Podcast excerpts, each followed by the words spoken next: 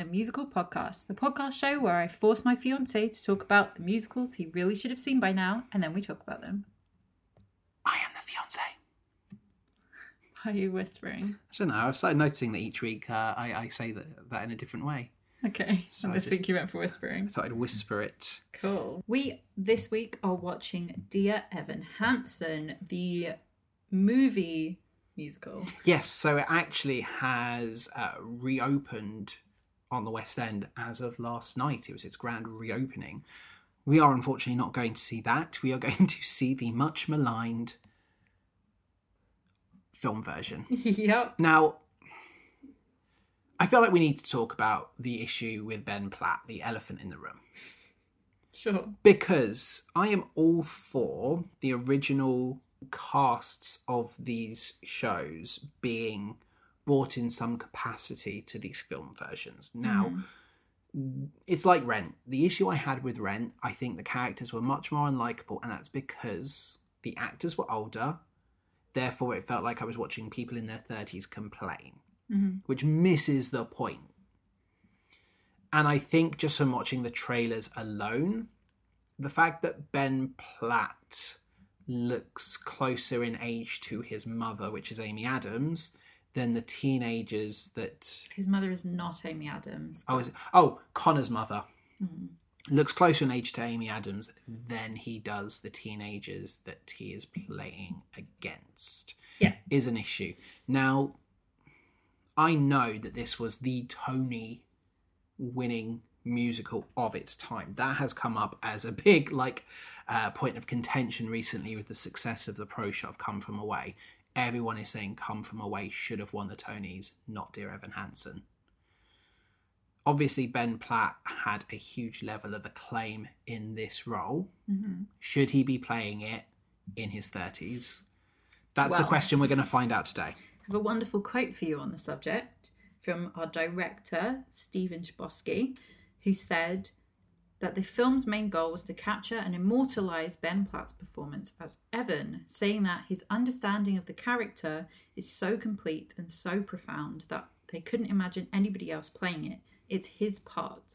They felt very strongly about it, and to Stephen Chbosky, there was never even a consideration of having anybody else to play it. No.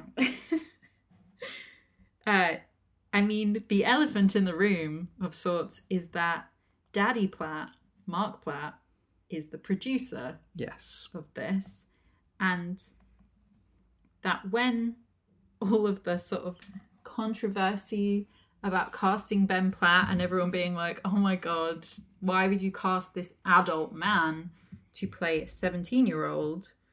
Uh, ben Platt's response was maybe not the smartest move Yeah. ever. I believe it is now removed from his Instagram, which is actually kind of funny.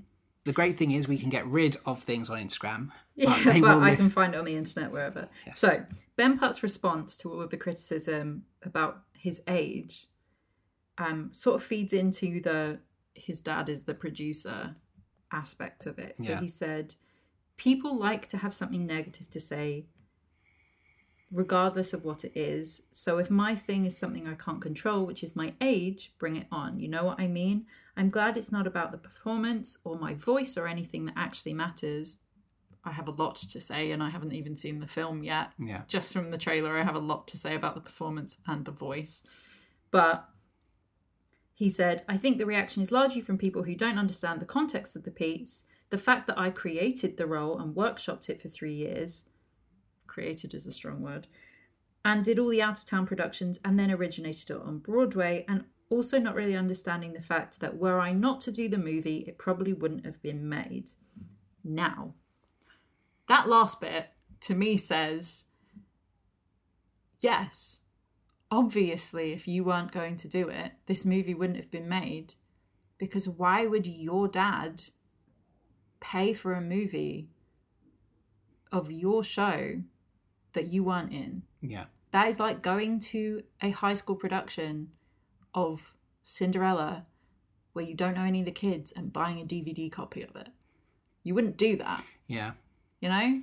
I just think uh, so th- this is the thing that I really uh, kind of going in with with weird ideas is everyone talks about how this is the musical of a generation and it's the voice of a generation. Sure. There's lots to say about that. However, from what I've managed to understand, Just tell us the plot of this movie. well, he's a he's a bullied child. His bullied teenager is Dear, and Is dear, yeah. and his bully commits suicide or accidentally kills themselves and then they claim to be his best friend and catfish his mourning parents and mourning sister in the hopes that dear can get with the sister kind of. which You're not like too far off the mark. and this is the thing so The only bit that you're wrong about, yeah he's not bullied. he's just an outsider He's just a kid. So this is the thing is if this is the voice of a generation or like this once in a generation musical I don't know how I'm going to be able to access this with such an unlikable protagonist. I work with teenagers. Mm-hmm. I know how cutthroat it can be as a teenager. I was seriously bullied throughout my entire school career. Mm-hmm. I get how difficult it is. But we're reaching Jeremy levels of unlikable, you know. And and he doesn't have a script to blame it on, does dear Evan Hansen? Well, this is the thing that a lot of people are brought up in the criticism of the show. And this isn't even really a criticism of Ben Platt, it's just the casting decision. All of the things that happen in this show can be attributed to teenage stupidity Yes. and bad choices and hormones. Yeah. That only works if I'm looking at a child. As a teacher, you know, there's a huge difference between the thing a 28 year old man will choose to do in the wake of a teen suicide and what a 17 year old's Yeah. reaction would be when adults are pressuring him into a situation. Um, I don't think I'm going to be able to distance you know, like you say, Amy Adams and Ben Platt kind of look the same age here, which like good for Amy Adams. Yeah. But I think the thing is, age doesn't matter so much when you're on stage because unless you are further away from you. Yeah, exactly. Unless you're in the first like three rows, Mm-hmm. you're probably not going to see much of their their face in that way. Mm. Obviously, acting is such like an expressive art form, yeah. But when you have close-ups and you bring a camera into it, everything is magnified, and especially in HD, and you know uh, the quality of the cameras we have nowadays Mm-hmm. maybe in the 90s it wouldn't matter so much but you noticed it when you started using like hd cameras for the first time the smallest things get picked up on Yeah. so I, I, I'm excited to see Dear Evan Hansen. I'm really hoping that my fears aren't kind of proven because I think this could be a really great film and a really great property. I know it means so much to so many people. I specifically haven't listened. I'm going to give a, a, a plug here to the Musicals of Cheese mm. podcast. I specifically haven't listened to their episode going into this because it's a very passionate episode on why they dislike Dear Evan Hansen. Mm-hmm. Like, and I'm trying to go into this with as clean a perspective as possible. But the problem is when I know that I've already got the plot, and I already know that you know our insert character is this really unlikable Oh no. character. You've got like the first 10 minutes. Okay, It's going to get worse. but that's the thing is it is only going to get worse from there because he's going to be seen as this hero for dealing with it and supporting his friend for everything. And he lied; he was never friends with this person. Mm-hmm. How do you like someone like that? It's not like he's caught up in a lie; he's made the lie. Mm-hmm. I have a lot of things to say about this. I also you saying about the age Yeah. quickly. When out of town tryouts began, it was 2015. yes, So Ben Platt was 22. cool. and he was in workshops three years before that, or so he says. And so he would have been 19 when he was cast. And that's fine. I can believe he looked young enough, especially at 19. That's fine. well, he, was did look young enough in Pitch Perfect. He looks a lot younger then. Yeah. By 2015 for the out of town tryouts, 22, you know, clean shaven, that's fine. You're still far enough away. However, he was in Dear Evan Hansen for a really long time. Yeah. At what point did he start to look too old? Yeah. Or is it just because I've seen him in interviews doing the press tour for Dear Evan Hansen and he has a beard and he sort of has like I watched the Jenny Nicholson video on it. Who did she describe him as? It's Josh Groban vibes Yeah. right? And if you haven't watched Jenny Nicholson's incredible video talking about Dear Evan Hansen, go and watch it. It's full of spoilers, but if you don't want to watch the film, you might as well watch that Yeah. because it's great.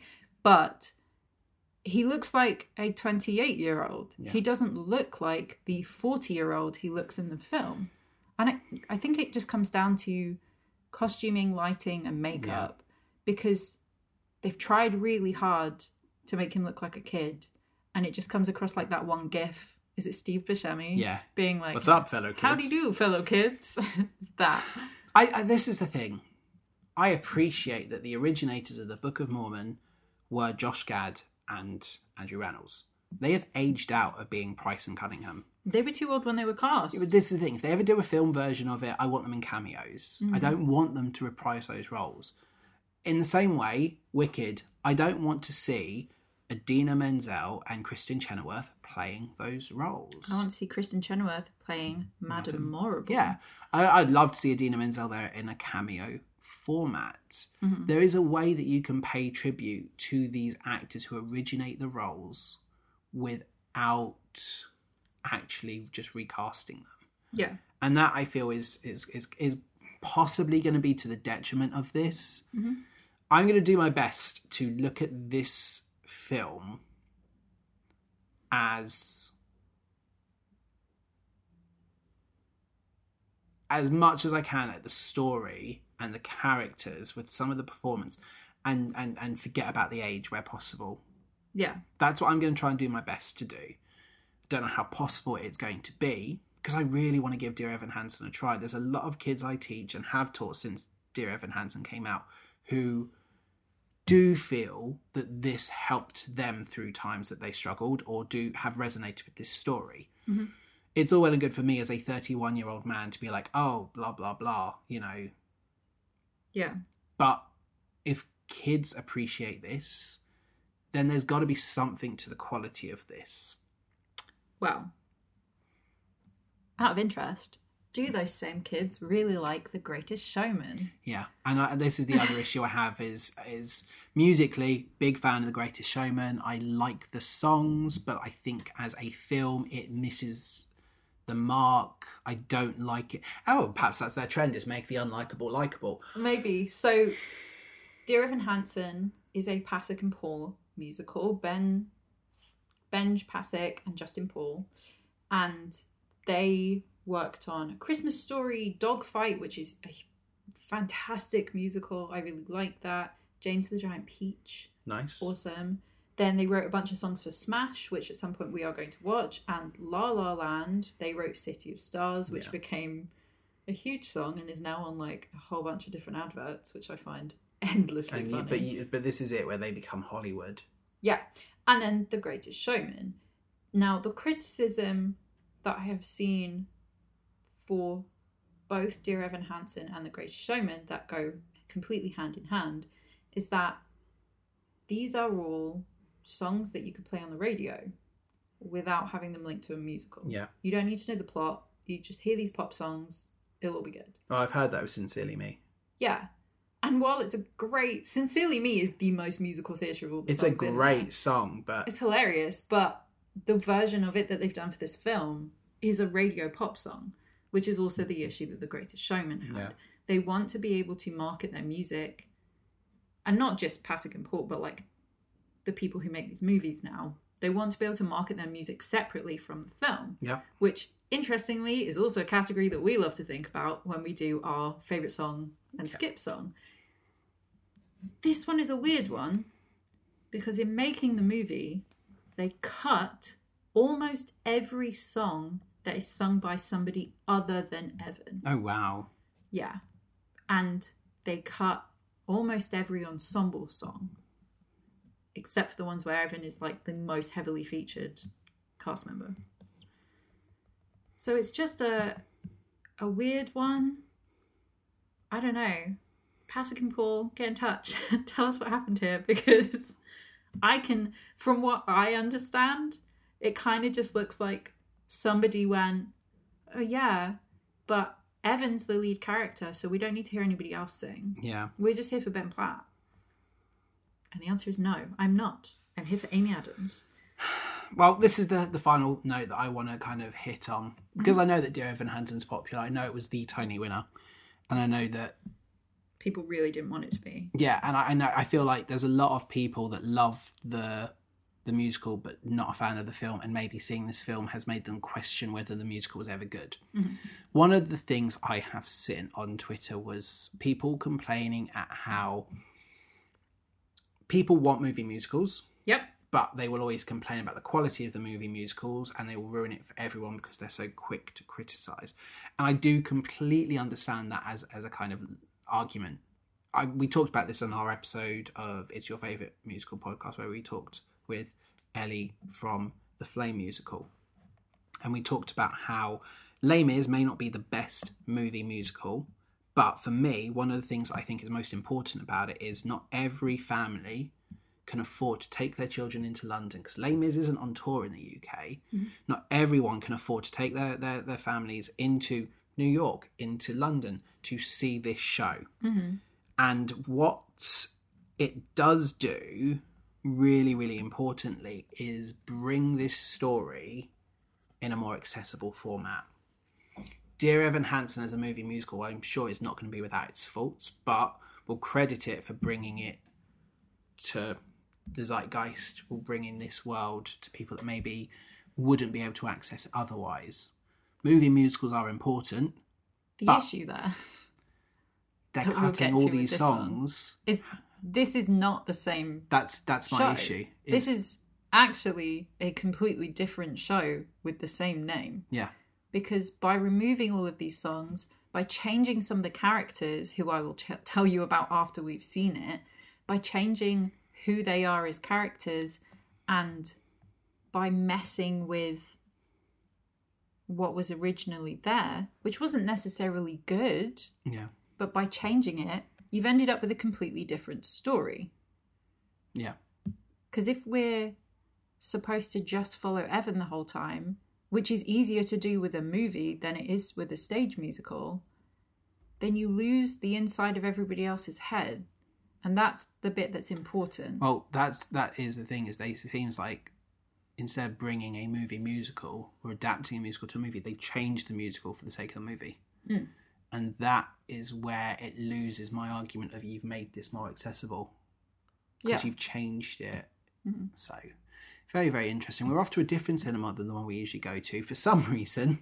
Yeah, for some reason our normal cinema isn't showing it, but you know, I wonder. I, I can't help but wonder why that is. I, Yeah. you know, uh, it means we don't get the nice, comfier seats that we usually would have. I don't care. unfortunately, I'm going to get some popcorn, I'm going to get a smoothie, and we're going to watch this film. And I'm sure I'll have an absolute rip roaring riot. Rip roaring riot. Uh, we will be back after the intermission to talk all things dear Evan Hansen.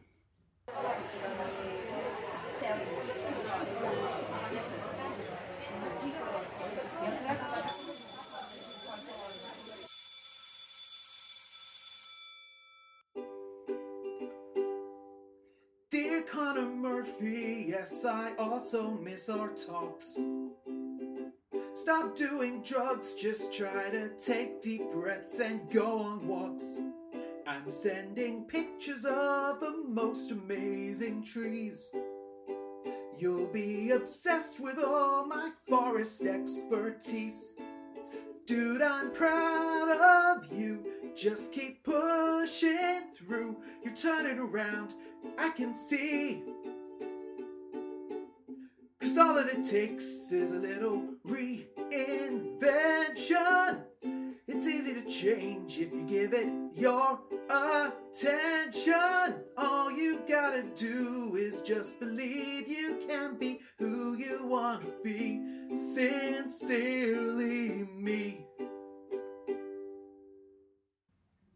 And we are back. Yes, I am done waving through a window Thank God. and I'm ready to talk about the adventures of Deer.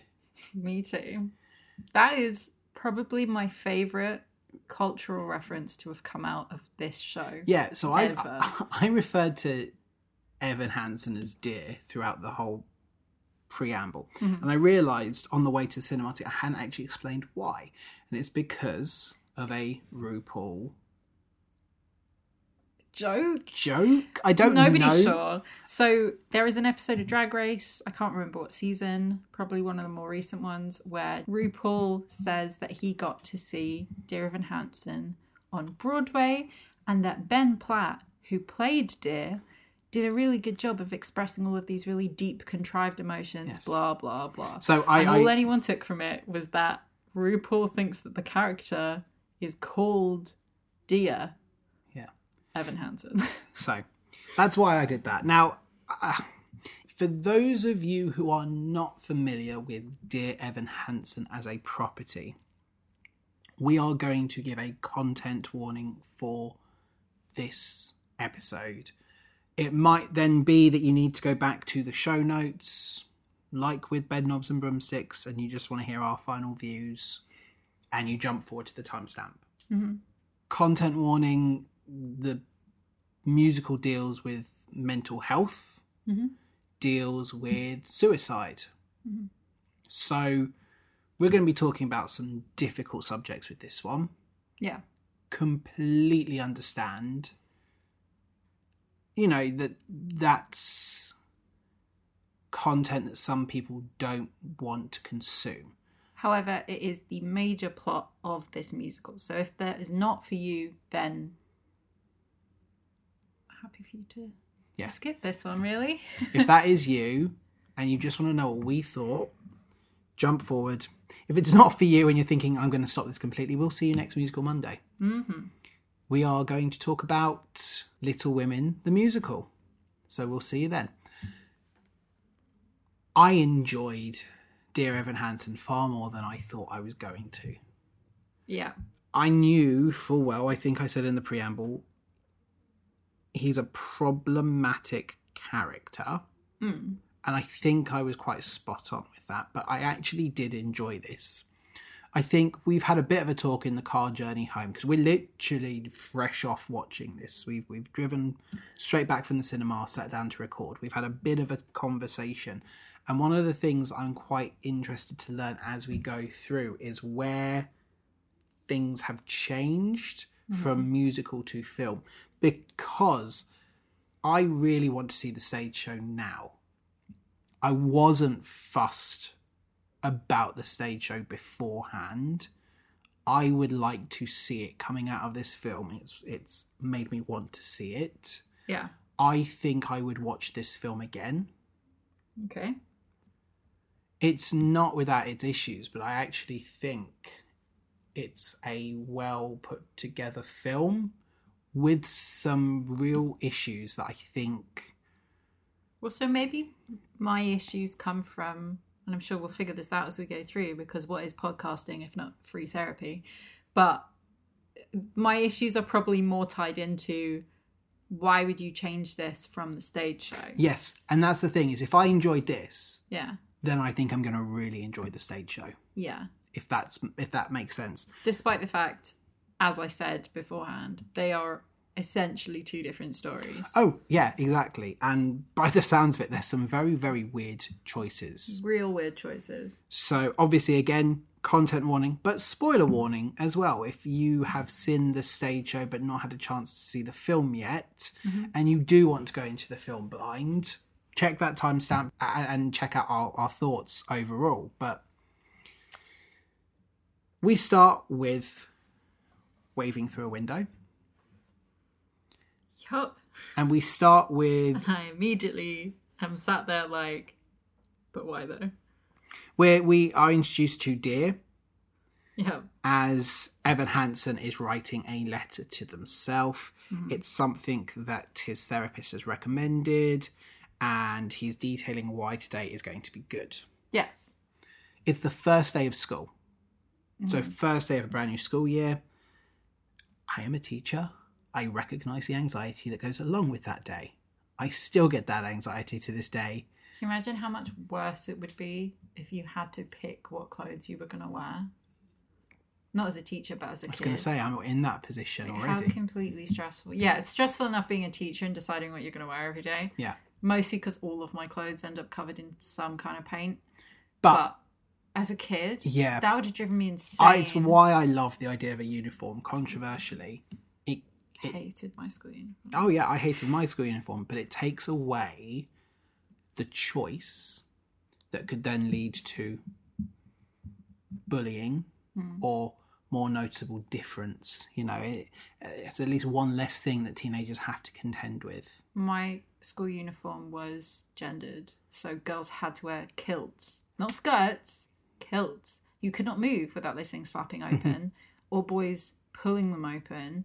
And that school has only this year started considering letting girls wear trousers. It is 2022, people. Nearly. Live two months ahead of us there, Drew. Yeah. So the future. he has a cast on his arm from where he has fallen out of a tree. We, And we get shown that clip so much. lot. And knowing as I did what the outcome was going to be, I was like, we keep being shown basically that Evan is a completely unreliable narrator. Yeah. So why is he the narrator of this version? Is he not the narrator in the musical? He's the main character. Who's the narrator? There isn't a narrator. But then I would say your insert character is your narrator by default. They might not speak and do voiceovers. For me, an insert character is the narrator. They are the one telling us this story, unless specified, like with Carrie. Hmm. Carrie's the main character. We see the world through Carrie's eyes, But Sue's the narrator. but Sue's the narrator. Right. So you know that the stage show starts differently. And I'm Do I I? am gonna do this as we go through. The way that the stage show opens is with a split stage where Evan is writing his letter to himself and his mother is talking to him and being like, Gonna have a great first day of school, honey. So similar here. And on the other side of the stage, you have the Murphys getting ready for school Okay. with Heidi Murphy trying to convince Connor to go to school. Okay. And they sing a song called Anybody Have a Map, where it's the two mums singing about how they're trying to connect to their sons and how they obviously just aren't interested and they're trying really hard, but it's not working. And the whole song sets up for us who both Evan and Connor are as actual people. Yeah. And we need that because in this film there is a drastic lack of Connor. Oh, there really is, considering how pivotal Connor is to this. The last thing we actually see of Connor, where we have an actor moving, is Sincerely Me. yeah, and Until the end, but again in the stage show, Connor. Well, super interestingly, when they were workshopping the show, they cast the actor who played Connor and they really liked him, so they wrote Connor more into the show. Connor's ghost follows Evan around. which is why Evan's the narrator. Yeah, sure. Connor's story. Evan as the narrator can see. Uh, Yeah. Anyway, yeah, Connor follows him around and Connor is important, but it's like the fictional version of Connor. It's not the Yeah. the real Connor's ghost. So that's a very interesting thing. I because it is very weird. We start all about Evan. He goes into school. There's some nice shots of this where he says like tap tap tapping, and each shot is a different camera angle. Well, the thing is as well, he this is a very nice song. Waving through a window is a good song. Yeah. Like objectively, it's just a nice song. It's good. It sets up our character. It's his I Want song, and it should fall in the right place because it should be the second song in the show. Yeah. But Anybody Got a Map is a really upbeat introduction song to the musical world that we are in, where everybody is in a musical. And that's the thing that this film is lacking is upbeat numbers, but also musical theatre tropes. Because all the songs feel incredibly secular, like they're happening just simply within one person mm-hmm. as opposed to with other people. Yeah. Well, even when we get Sincerely Me with Connor dancing, people are smiling at him as he's doing that. Yeah. Nobody joins in. He doesn't get backup dancers or anything, which would have been objectively funny. But yeah, everybody's songs are contained to themselves. Yes. And, And that's I- very detrimental at times Yeah. and this. I don't think it's supposed to be a commentary on how people internalize these feelings. No. I think it was just a stylistic choice that didn't particularly wo- sell itself well. But we have this opening. It's very clear that everyone else is just going about their business. Everyone's going through the school corridors, it's going into the pep rally. Mm-hmm. I get confused with pep rallies, and I get confused with this bit especially because it feels like this is something that's just for the seniors. This is for the graduating class. Uh, it's first day assembly. But so so if it's first day assembly, mm. should it just be year groups or is it the whole school? Because there's not enough kids in there for it to be the whole school. You know, I think that every time we watch one of these things, do you know what also confuses me? What year is Connor in? Right. So so this is this is my big question here is because Connor is there, as is Evan, as is Zoe. Zoe Right. shouldn't be there. No, Zoe should because Zoe's a senior. She's going to college next year. She's in her last year. She's not in this version. Yes, she is. Yes, she is. He says to her at the end of the film, When does college start? And she's like, Two weeks. It's summer holidays after that year of school. Oh, I thought she was saying because the two weeks was she was going back to school in two weeks. No. She's gone to So university. Connor's had to obviously been held back a few years because of his personal problems.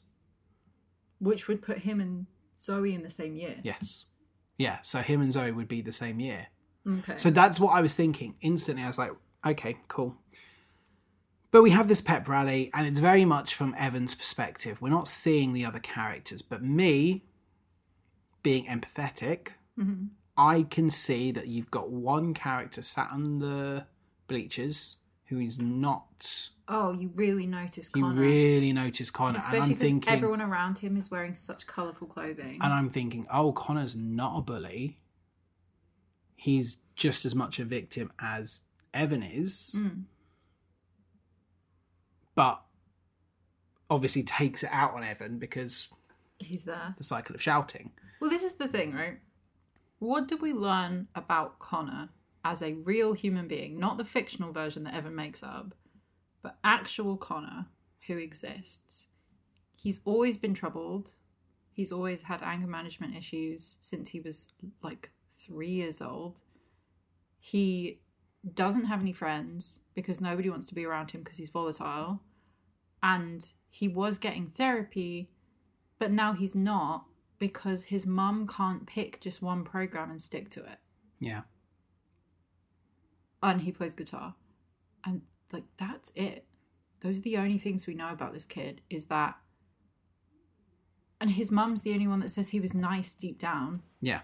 Nobody else agrees with that. Which is a very mum thing to do. It's a very parent thing to do. Yeah. like, so it doesn't feel like completely honest Yeah. because you always want to see the best in your children. but we are sat from the perspective from the gaze of Evan at this point. Evan is sat with Jared, Yeah. and I was com- well, I was surprised because I thought Jared was a like Evan's only friend. No, it's a family friend, and Jared barely tolerates Evan, which I thought was interesting. But also at the same time is willing to help him lie in a way that could get them in But I actual think that's trouble. because Jared just enjoys the drama. oh yeah, for sure. Like it's not done for any noble reasons for Evan. It's just done because it's like, you hmm. know, because there's a there's a pandering to Evan as well. So Jared is asking, you know, what happened to your arm? What happened over the summer? And you already get the sense that this story is not wholly accurate because Evan isn't sure and is repeating key points, and that's typically what people do when they're lying. Is they repeat the same thing over and over again because they hope Really specific sticks. things. Yeah, because then you can't question me because I've said this point. And Jared doesn't seem because because he Evan says it's a funny story. Jared says it's not that funny. People were screaming for help and you were waiting, but no one came to you. That's not that funny. And he's like, yeah, but nobody came. That's why it's funny. And Jared's like, that's the most depressing thing I've Yeah, ever and heard. Jared is is not into the story. Jared isn't really into Evan as a person. And maybe that is just because of Evan being this anxious individual that there once was a friendship and Evan catastrophizing. In both versions, it is just the way that you are with another kid when your mom is friends with their mom and they force you to be friends. I didn't know that was going to be the way it went about with their relationship, so I thought that was very, very interesting that mm. Evan really does have no one. Yeah, but Jared doesn't seem to either. Well, Jared, Jared is like Evan's only friend, and Evan is Jared's only friend. We never see him with anybody else. We he see- completely vanishes at lunchtimes. but we do see Jared with Alana, Yeah, after they start running the Connor project. but but that's only after the Yeah. lies become too big, and Jared would get in trouble if they got found out. yeah. So there's a change with Jared. yep. so, in the stage show, and I'm more than happy to show you some receipts of this. In the stage show, there are a lot of homophobic jokes and a lot of no homo kind of jokes Yes. that are made specifically through Jared. I don't know why they picked him. Maybe they just thought it would be better coming from him than from Evan. But yeah, he makes a lot Evan is not the sort of person to make these jokes. Well, I'm going to tell you that he is because he does in the stage. Oh, does he? Yeah. So This version of Evan is it? this version of Evan, fine, and this version of Jared is gay, but still makes all the same jokes because I guess homophobia is okay when it comes from a gay guy. Like, who decided that? Who looked at these jokes and was like, "Oh yeah, we should leave those in." Definitely, like that's fine, that's good. Like Yeah. the the bit in the middle of Sincerely me. Sincerely Me, where the line is supposed to be Our friendship goes beyond your average kind of bond, but, not, because, we're, gay. Yeah, so it's but not because we're gay. No, not because we're gay. We're close, but not that way. The only man that I love is my dad. Right? And he actually writes that in the email. Um, and what they did in this version is they had Jared sing the line, but not because they're gay. No, not because they're gay. They're close, but not that way. And then he gets pushed out of the way Yeah. so that they can cut over the next bit. And But we're jumping it. ahead of ourselves a little bit here. Yeah, anyway, Evan's like, How was summer camp? And Jared says, Oh, it was really good. I hooked up with this really hot guy. And I immediately like covered my face with my hands and was like, God, why why would they do this? Because Yeah. it'd be really nice to have this character who is sort of one of the key characters be an LGBTQ plus character. Yeah. That would be cool. I can get on board with that. But maybe not if it's the homophobic guy from the Yeah. stage show. Yeah, it's a weird choice. A And maybe it's written that way because they've looked at the script and thought, oh, this is actually quite homophobic. So if we make this character gay, it's not as bad if it comes from a gay person. Yeah. I don't know. Well, he also spends the entire stage show making jokes about how gay it is that Evan and Connor have secret emails to each other, and how uh, that's all that their par- the Murphys are going to think is that you're his secret boyfriend. And isn't it so funny to be gay? And they got rid of all of those lines, which is then just disingenuous to the character because, like, I'm okay with him being a homophobe because he sucks. Like he already isn't a good person. He actively agrees to help Evan lie to a grieving family, Yeah. and he never gets any comeuppance for that either. No. Well, Anyway, I'm getting ahead of myself. we're I'm just really angry. getting ahead. So Evan's not having any luck. Even Jared isn't going to sign his cast. Mm-hmm. Evan and Jared talk about uh, Evan's crush on Zoe, who is Connor's younger sister. And Mm-hmm. even Jared is like, that's kind of creepy. Yeah, you shouldn't talk to her because that's just weird. And then we meet. because he keeps mentioning that he like knows stuff about her. yeah. It's like, oh yeah, I love the way that she smiles right before she plays the bass, and Jared's like, yeah, no, you should never talk to that girl ever. She's gonna punch you, Yeah. We which meet is true. Alana, who is full of pep and is, you know, class president and does everything and seems perfectly innocuous. I really like Alana in this version. Yeah. I think the way that she was written in the stage show is detrimental to her character and usually detrimental to the poor actress that plays her because in the stage show Alana is the only black character Yeah. and the the way that they describe her is precocious which if you've ever auditioned for anything before means loud social justice warrior Yeah.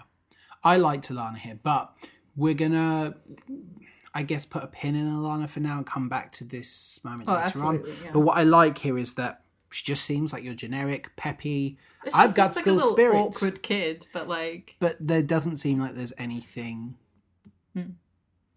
off with her, Mm-hmm. which is quite nice. And then we cut to the corridors, and Evan is putting stuff in his locker, and we see Connor get harassed by some jocks because, oh, he's wearing nail varnish. Oh, that colour really suits you. It goes with that school shooter vibe. That's a awful joke. Hmm. And then Evan smiles at him Well, Evan smiles and laughs. Just, I guess, we are Evan, so it's that kind of. It is. We talked about it last week. It's that nervous laughter of school sucks, right? And Connor looks at him and goes, "You laughing at me?" And well it's more that it's like oh you think that's funny you think that's a funny joke. Yeah, because like everybody knows this clearly isn't that big a town. Yeah. all these kids know each other. They've known each other since like what first grade. Yeah, so these kids all know that connor has anger issues and that he is likely to explode at sort of any given opportunity. Yeah. but yeah that kind of joke specifically who it comes from because i noticed this. So the three boys who make this joke are the three main jocks that show up throughout this. Yeah. and of the three of them one of them definitely has mental health issues based on what was shown of him. Yeah, one of them actively wants to help with the Connor project, and one of them just does not care and seems to just be here for no reason. yeah, So he's the like mean one, but he's not the one that makes the joke. It's the one with mental health problems that makes the joke. and it is a weird joke to make, especially with the climate. Like that's a that's a joke that does harm to people. That's a joke that makes light of a very real and very very sad subject. Yes, but also at the same time, somebody chose to dress Connor like JD from Heathers, Well, who is a school shooter. yeah, it, it looked very Columbine as well in the way he's dressed. Hmm. So and somebody picked that. That was somebody's job to decide. Yeah, and it's unfortunate, but I, I I empathize with both characters because from Connor's perspective, you're laughing at me. How hmm. dare you? And it's the cycle of shouting, like you're you're lower on the totem than I am, so I can shout at you. But you can also understand Evan just trying to be like, I'm just sucks, but I can't say it. So you understand where both are. And Connor shouts in his face and storms off, and then Zoe tries to start a conversation with Evan, is like, Oh, are you okay? I'm sorry about my brother. Introduces herself as Zoe, and he can't talk, and he's wiping his hand, trying to be like, Oh, I'm not sweaty. He corrects himself with his name and is like, Oh, I'm sorry, I shouldn't have said that. We get that real social anxiety from Evan here in a way that's very relatable and I think done well. Hmm. You know, I think. Right, this is the one and only time I'm going to talk about how old Ben Platt looks, yeah. and then I can move on from there. I'll be I'll be honest, I forgot very quickly about the age. It wasn't like Rent where it really stood out to me. It was noticeable at the start. I forgot as time went on because I got immersed in the story. I definitely think it was more noticeable when he was around adults. Yeah. I feel like there was some kind of editing done to his body in like post production to make him look smaller. It gave me, you know, the start of Captain America where they've Yeah. CG'd Chris Evans' face onto a skinny guy. It gave me that kind of vibe. I don't know what it was. Maybe it was just the clothing they did and This- it made yeah. him look skinny. But at this point, and then every time he had a nervous breakdown in the school hallways, I was like, this adult man is just making me viscerally uncomfortable because everybody around him looks like a child. Yeah. And while I feel sympathy for Evan as a character because I know what that feels like, I also am like, I feel like I would feel more sympathy for you if you looked like a child. Yeah. It's Hunger Games syndrome, where like you cast adult actors to play 15 year olds and suddenly they look like they can fight and take on the world. Whereas if you cast actual 15 year olds, I would be scared for these kids. There's a lot more vulnerability there. Yeah. Yeah, I get that. For me, I didn't notice it. Like I say, I got immersed in the story as time went on, and I forgot. Um, Yeah. But anyway, Evan Naruto runs away from the oh, situation. it's very awkward. It's very, very awkward the way he runs away, and yeah, goes to have a panic attack in the toilet, drops his pills on the toilet floor, and still. Blows on one of them and eats it. I mean, I understand, and I guess that's a really good point. Like for where he's at with his mental health, like the dependence he has on these meds that. Hmm. You would like that's a rock bottom thing. Like that is, I am at my lowest, yeah. And I can. Com- He's also taking Vicodin, Yeah. which is what House is addicted to in House. yeah, It's like a painkiller. Yeah.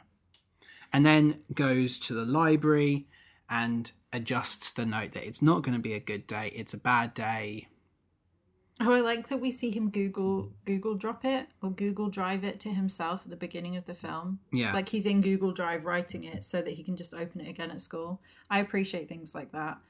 Because otherwise I'd have been like, how did he get this letter? Did he email it to himself? yeah it's just a small little detail Yeah. finishes it off talks about you know liking zoe Basically the only thing that's going to keep him alive is Zoe. yes And, and, then stalking her. prints it off ready for therapy goes to print it and on the way bumps into connor who makes a much more genuine seemingly chance at reaching out Yeah. This is the the only time we see Connor be nice, really. and it still comes across sarcastic with the whole signing the cast and like we can both pretend we have friends but actually knowing what's about to happen to connor is the fact that this is a very genuine moment that comes across sarcastic because we are seeing it through evan's gaze Yeah, so what we get here is Connor sits down at the computer, sort of diagonally opposite Evan, and says, What happened to your arm? And he's making a nice attempt at conversation. And Evan tells him, and he says, That's the saddest thing I've ever heard. And Evan gets upset, turns his computer off, stands up, and is like, I know, and walks away. And you just get this moment on Connor's face where he looks upset with himself where he's like oh, i was just trying to be nice and i've messed up.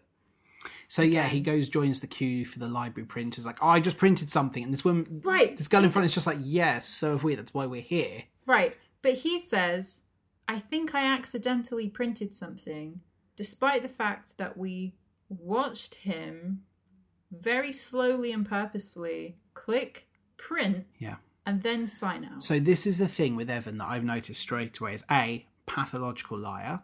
Yeah. Mostly probably because of anxiety and wants to make himself appear more interesting because he's not interesting. The only way to get people interested is to lie. But also really oblivious to other people. Like evan is the only thing that matters. Yeah so the girl that he says oh i think i printed something too," and she's like yeah me too why like, we're that's here. why we're queuing. She, the way that evan reacts to that is like he kind of looks like oh she was being so rude. It's like no you just joined a queue. Maybe Yeah. there's maybe this is an english thing i don't know. But this is it. It's like joining a queue for a restaurant be like oh i'm here to buy something. And the woman in front being like yeah me Yeah, too that's are. why i'm in the queue.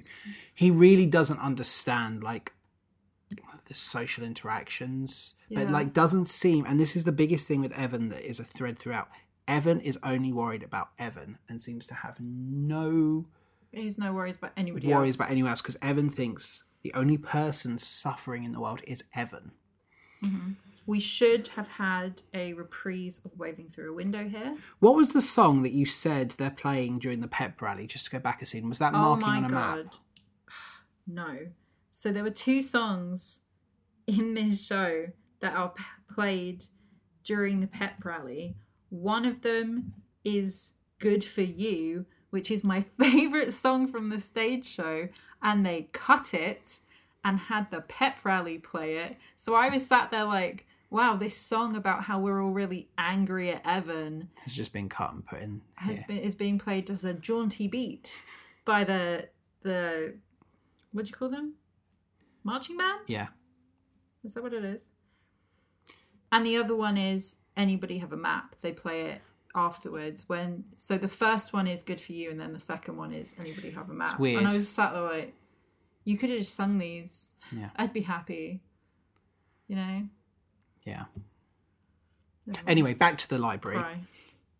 Evans document prints, but Connor gets there first. Connor has signed his name, and Connor reads the note, and Oh, the Sharpie makes the worst noise. yeah, Evan starts to panic because he knows mm. what's there, and Connor reads it and goes, "Is this about my sister?"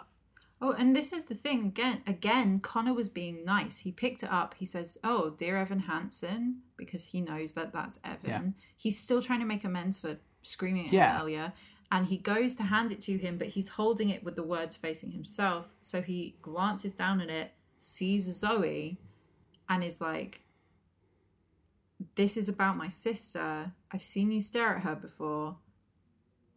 Did you write this Just- to make fun of me? Yeah, and goes straight off and storms out, Yeah. and Evan is now full on panic mode. Oh yeah, because Connor takes the note with him. Yeah. And we get this sequence where Evan is searching every form of social media he can for Evan Hansen, letter, Connor Murphy, Evan Hansen, to try and see what he believes is the inevitable that this letter is being uploaded for everyone to laugh at, mm-hmm. which I think is funny. A, because like it is every form of social media. We see Facebook, we see Instagram, we see Reddit, we see Twitter. But also is in exactly what I imagine Ben Platt doing anyway, is just searching any like mention of Evan Hansen. Yeah. Well, we get to play my favorite uh, movie game, which is how old is the person who wrote this compared to how old the character is supposed to be? Yeah. Because 17 year olds don't use Facebook. Facebook is a dead platform. And it's Yeah. used by people our age and above. The people who had it when it got made. Exactly. And even Twitter why- is not going to be as go to as Instagram. Instagram. And also Snapchat. Didn't think Snapchat was on there. No, it wasn't on there, but like I know a lot of teenagers use Snapchat. That's like their primary because. But I think you grow out of Snapchat though. Yeah. I don't Once know. you find out that your stuff doesn't actually disappear and the company keeps all of your information. Exactly. But I like this as a little bit of a sequence. He's on the phone to his mum at the same time talking about you know the fact that she's not going to be home. He's not engaging properly. It's that one-sided conversation. He's just saying enough words to get this conversation to go by. Mm-hmm. But mum is taking extra shifts at the hospital because they're going to be laying off staff and she wants to seem like a team player Yes.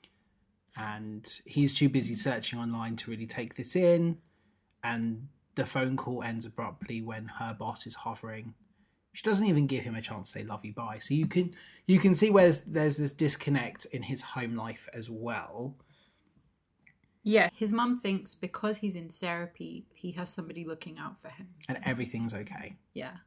Which is not true. no Something majorly different, which is super interesting between the stage show and the film, is that a lot of the conversations that are had in person in the film are had over the internet in the stage show. yeah And I showed you this the set for the stage show, and a lot of that is done by the characters will say their lines and then it'll flash up behind them on a screen Cool. like text, which is very, very clever and very well done.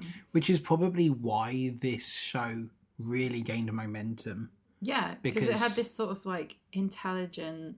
This is how teenagers communicate. Yeah. So it's all happening on the computer or on their phones thing, which they got rid of here. So when Evan then tells Jared, "This is what's happened. He's taken it. He hasn't been in school for three days. I'm really stressed. What would he do with it? Is he going to put it online?" That all takes place over the internet, which is why Jared talks to him. Jared doesn't talk to him at school. because They're no not other friends. choice yeah Yeah. God, that sounds so interesting. So I can imagine why a lot of people have really been concerned with Dear Evan Hansen as a film because how do you capture this?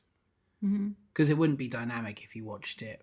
There are some really good horror films. I like Unfriended. It's not the best film in the world, but I like the premise of Unfriended is amazing. right. And I'm not saying it's going to win awards as the best film ever, but what I like is the the gimmick of it all takes place on like a chat log. Hmm. But Well, funnily enough, Dead Meat Podcast, who are fantastic. Chelsea runs the podcast side Yes. of it, and she loves Unfriended. At some point, I will get you to watch their episode on that because they the way I- she talks about it is so I good. really like Unfriended, but that works because it's horror. Mm-hmm. A film like Evan Hansen doing it that way isn't going to work, isn't going to be dynamic to watch, I don't think. This is a horror movie. Yeah, it's his own personal horror. So, If Uh, it was from uh, Zoe's point of view, it would be a horror movie. yeah.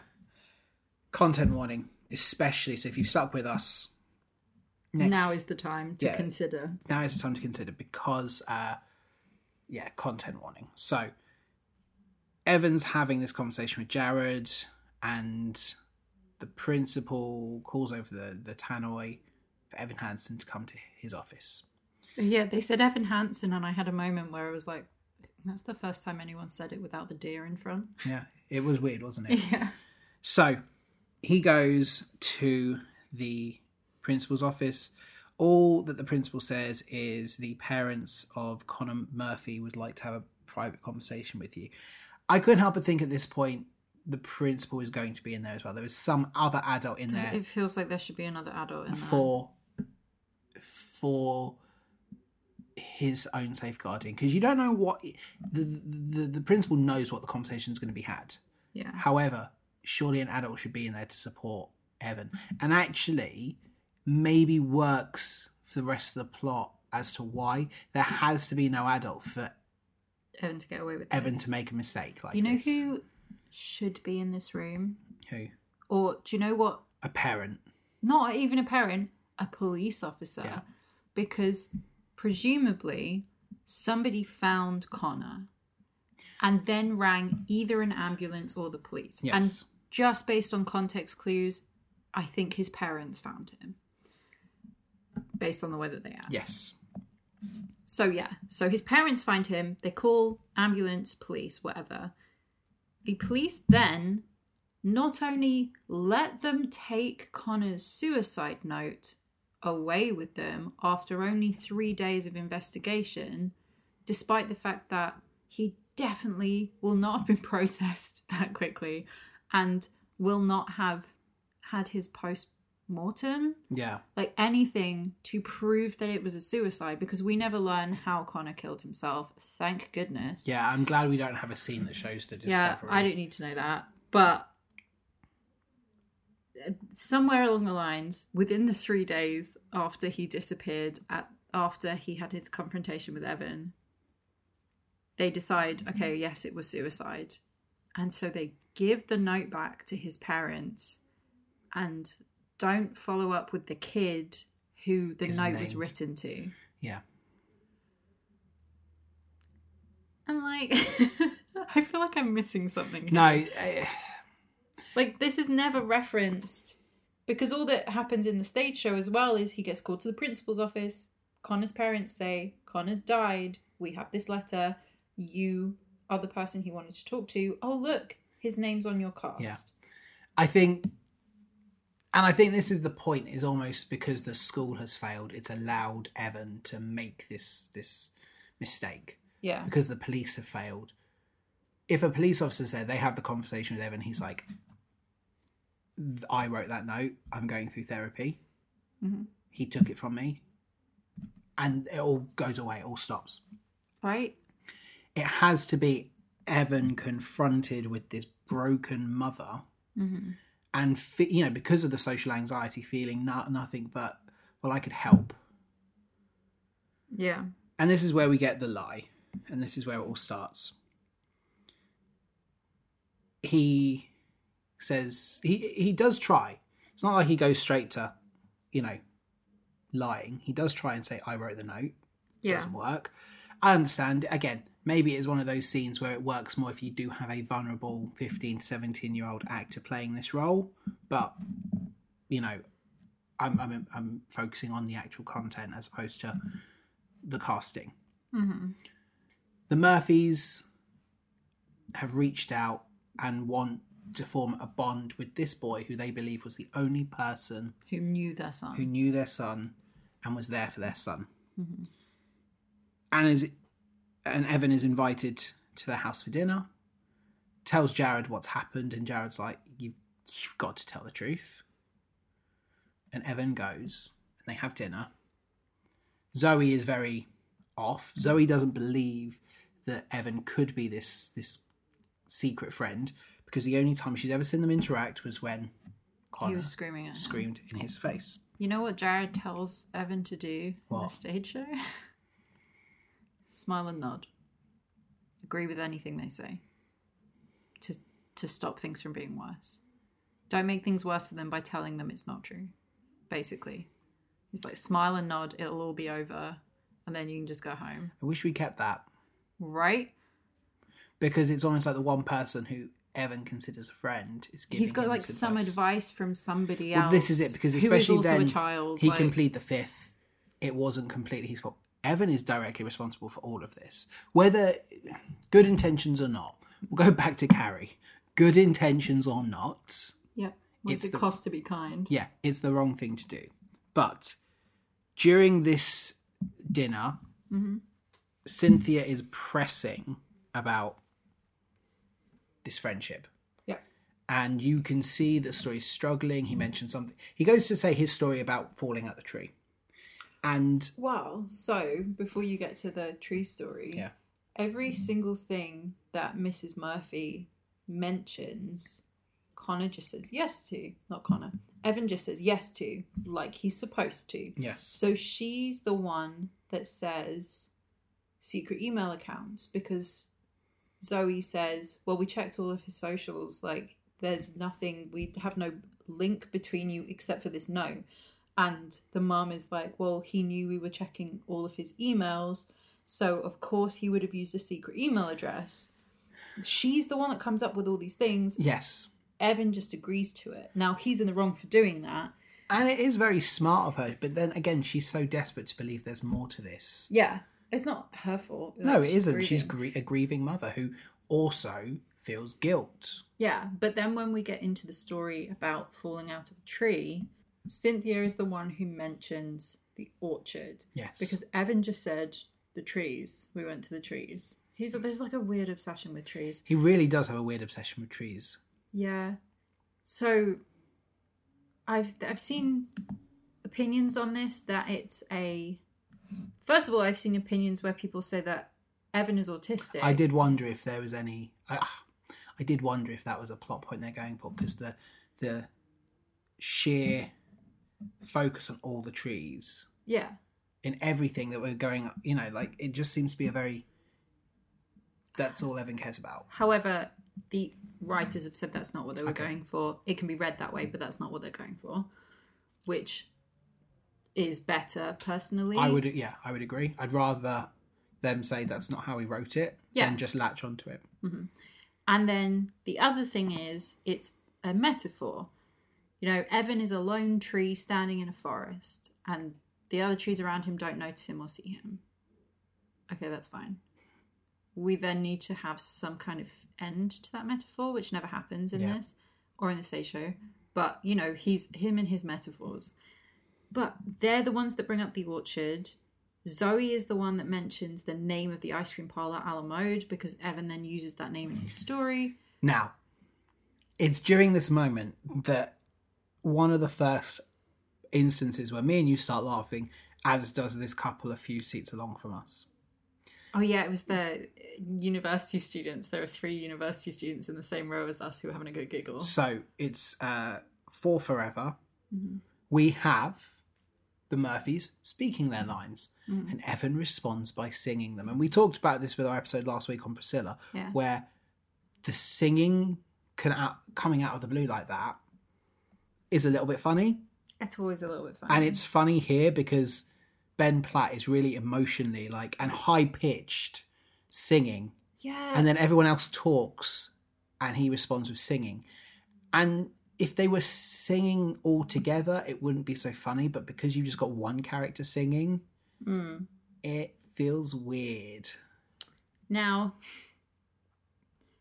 one of the things that Ben Platt mentioned in his response to the backlash about his age was that nobody was criticizing him for the things that matter his acting and his singing.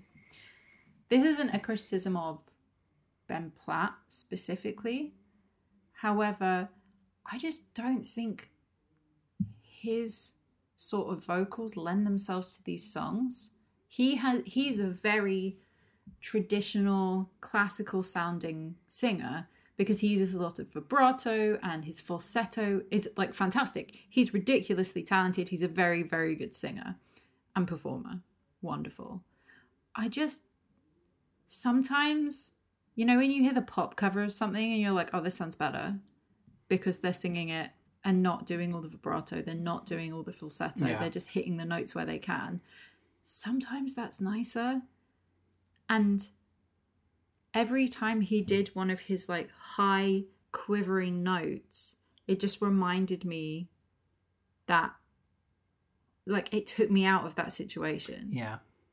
Because when the other characters sing, nobody else does it. No, there was a just him. disconnect, but I don't know if that's so much his performance as it is the choice of because you said to me that this song in the musical is everyone singing. No, not this one. That's Okay, later on. fine. You're thinking about the one at the end. But yeah, no, when this song is happening in the stage show, they're not so much interrupting him. Yeah, it just felt very weird and jarring because I'm used to musicals where someone will sing. It becomes a group thing where they all sing as opposed to one singing and everyone else. Well, like going. when we get to Only Us, Evan is singing, Zoe says a couple of lines, and then she joins in with song. yes, Normal, yeah, normal exactly. musical But thing. this is a three people are having a conversation, and I'm going to respond by singing. Yeah, which lends itself to the interpretation that Evan is just actually singing Yeah, in this real world situation, which I like. yeah. I It's like a- the a- idea that this kid shows up. It's a fine song, and it's especially weird because we've not had a song since Waving Through a Window, and it's been quite a while. And now we seem to have song after song after song, but there's a big gap in between musical numbers. I tell you what, we also have is uh, we have two songs, one of which is five minutes long. For Forever is a long song, Yeah, it did drag. which takes us about 30 minutes into the movie before anybody else sings. Yeah. And the next person to sing is in Evan's head. Yeah, So actually, until somebody outside of Evan's head sings in a real song, is about 40 or 50 minutes into this film until Requiem. yeah. I think by removing anybody have a map, you lose the sense that this is the world of musicals where people just burst into song or when you feel too much you sing because that's how you get it out. Yeah, it, it's it's noticeable that Nobody's singing in this. Yeah. yeah, they end the meal, and Evan has performed a service, has made certainly Cynthia feel a lot more appeased. Mm-hmm. I still think that Zoe and the dad, Larry, are on the fence, but it's helping. Evan enlists Jared's help to fabricate these backdated emails. And apparently it's easy, even though he failed coding. And Jared's like, yeah, but it'll cost me 25000 an email. Okay, $20. So here's my issue with this. At the start of the film, while he's singing Waving Through a Window, we see Evan in computer science doing coding. Yeah. Now, we're shown in the musical that Jared is a big computer nerd. The reason he knows how to do this is because he's a hacker, essentially. Whereas in this, we're not shown any of that. There's no reason why he should know how to do this. We don't see his bedroom and it's full of like high tech computer stuff. It's like one MacBook on a Yeah. table. So, first of all, Evan should be able to do this on his own. because we're shown at the end of the film that Evan is an honor student. Yep. So if he's in this class, he's in the AP class. So he should know how to do this. Or Jared needs to be kidding, in which case we need to be shown that he's kidding. He's like, oh yeah, you should make these email addresses, and then they go with it. So yeah. Just like something. I can understand computer genius Jared getting a D plus in computer sciences because he's not doing the work he's supposed to be doing. Yeah. I can get on board with that. But it's just a weird one. yeah, we go to the very first upbeat song of this whole film with "Sincerely Me." Now, I'm pretty sure this is the only upbeat song. yeah, but it's not. It is. It is, but I feel like there's another song that has more like upbeat moments. That's not all doom and gloom. Yeah. Even though the sentiment is doom and gloom. But sincerely, me, I've listened to this one a few times in the car. I always assumed that "Dear Evan Hansen" was performed by Jared Oh, reading see. out, but it's actually Connor, and hmm. we see Connor walking down the corridor singing the email. And I really like the moments where they kind of go back I think And to reverse and reverse do it it again. and they do it again. And it works really well. And this is such a great number. And it's such a shame that we don't have more songs like this in this show. Mm-hmm. We need more energy like this and we need more fun like this. And I understand that this is a show dealing with a very serious subject topic, but Yeah. we need something to cleanse our palate. And this is great at this point, Mm-hmm. especially because we know that it's this fictionalized version of Connor. Yeah. But So it's just there's not not, not enough of this. Colton Ryan, who plays Connor in this, is fantastic. Hmm. He's so great. He was actually the understudy Connor on the Broadway uh, version Yeah. of Dear Evan Hansen. And he is so great. He's such a quirky little dude. Yeah. And my favorite thing about this whole performance is every time he does a little thumbs up, but it's always when it's like not the correct answer. So he's like, I like my parents. And he Thumbs does like up. a double thumbs up. I love my parents, and there's a weird twirl. he like- does a little twirl, like, love. And then at the end of his section of singing, where he's in the library, he jumps up onto the table and throws in a whoa into Yeah. his little dance move. Absolutely iconic. I love him.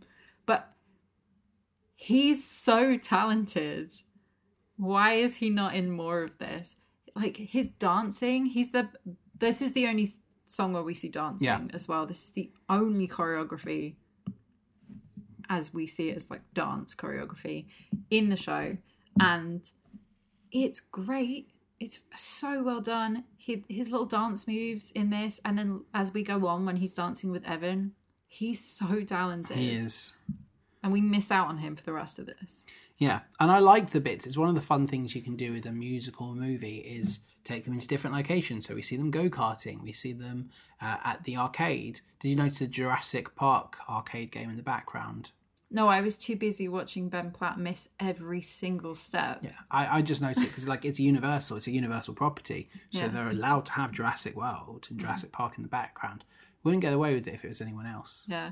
No, I was just I was trying to figure out whether when they're on the the Dance Dance Revolution, I'm sure it's not actually called that in that scene, Yeah. but that's what it is. When they're doing the dance, Connor is hitting all the right buttons Yeah. On the floor, the panels. And I was trying to figure out if if they had to learn this dance specifically because I believe the band that they're dancing to it's a K-pop band. I think it's Blackpink.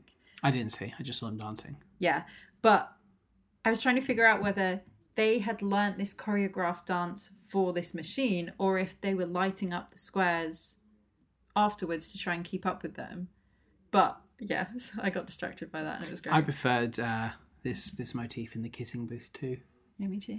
I, I like that Evan's contribution to the emails is talking about trees. I'm sending pictures of some trees for you. The most amazing trees. Yeah, uh, again, so more I obsession love trees. that as he's talking about that, Jared's like, no. they No. said they craft these emails, they send them to the Murphys. oh, this is where we get the stupid Jared homophobic joke thing cut. Yeah. So in the stage show, it's Evan that sings that. Oh, really? That's Evan's joke. That's Evan's no homo because he's still trying to get with Zoe. It's like, oh no, no, I wasn't gay with your brother. I'm just going to put that in there specifically so that you know that I'm not interested in guys.